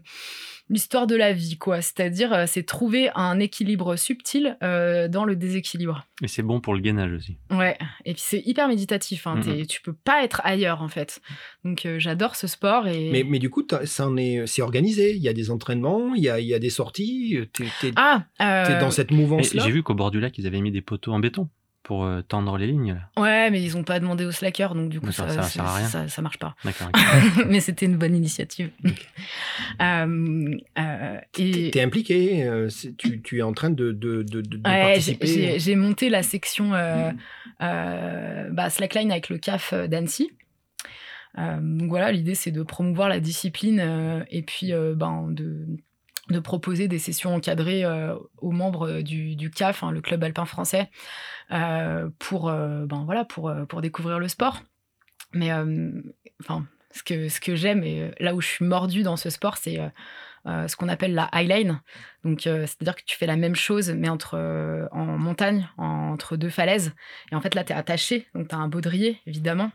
C'est quasiment moins, enfin, il y a aucun danger, hein. C'est moins dangereux en termes de points de sécurité, de doubler les sécurités, c'est tout comme ça dans la montagne, on double les sécurités, on les triple, etc. Donc, c'est comme l'escalade en fait quand t'es en falaise. Et du coup, là t'as un baudrier et puis t'es attaché à la ligne. Et en fait, j'adore ça parce que c'est ce côté d'aller repousser les limites en fait. C'est-à-dire que ton cerveau n'est pas fait pour être dans le vide, à essayer de marcher dans le vide. Il n'est pas fait pour ça.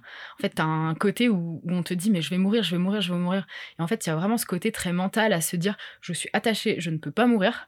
Et tu peux marcher parce que tu sais le faire.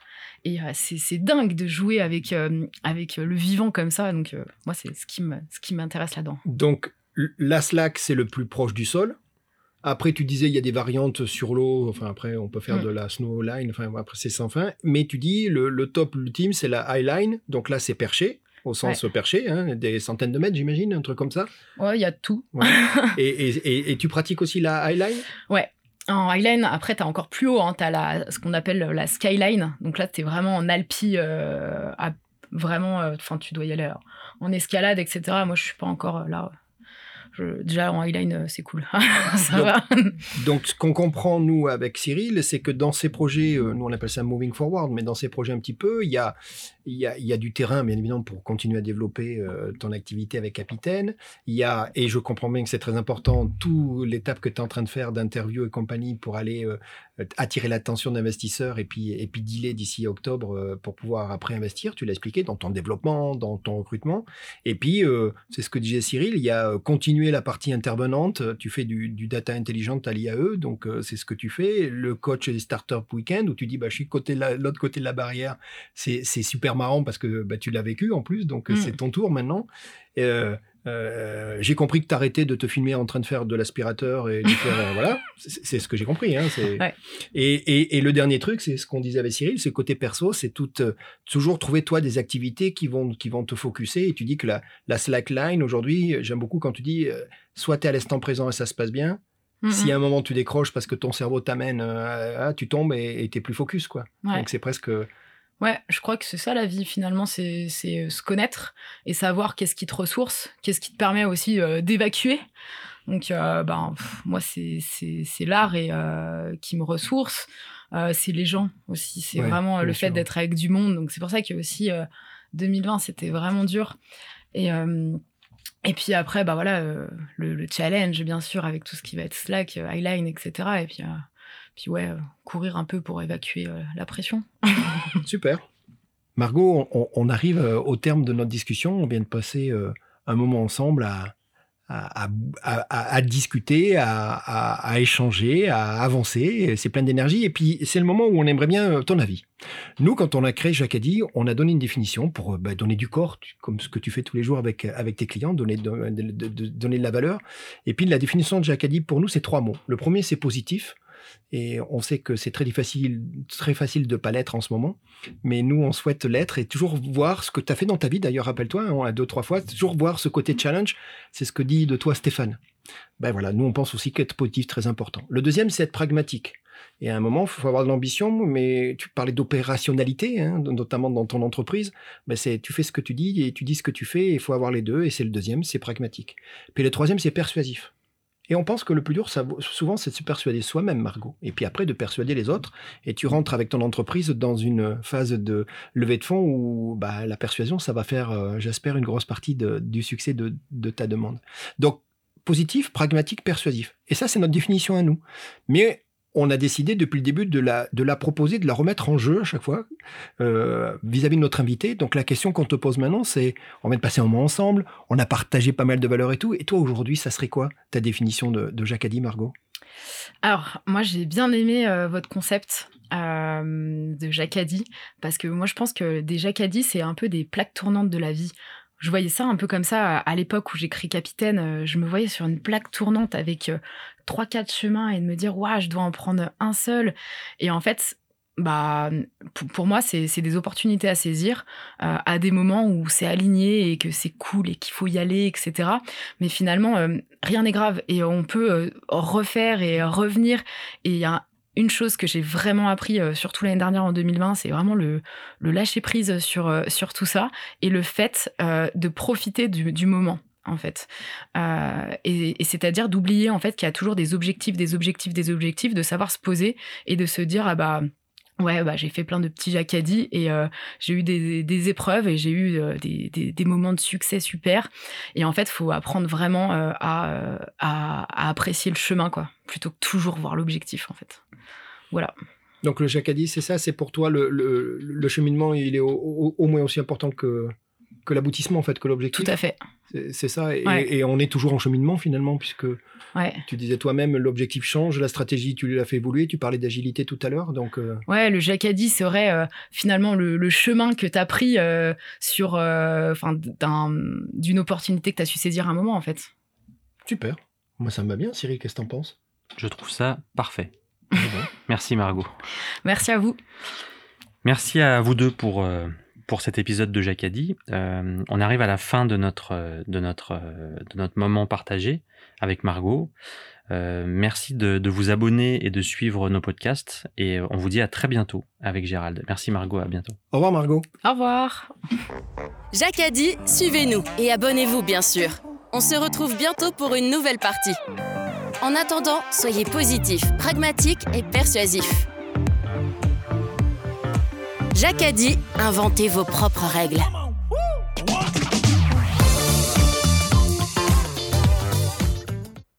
Toute l'équipe Jacadi tient à remercier notre partenaire, l'établissement des 13 Hommes, un hôtel calme et élégant qui surplombe le lac d'Annecy et qui vous accueille dans le respect des protocoles sanitaires.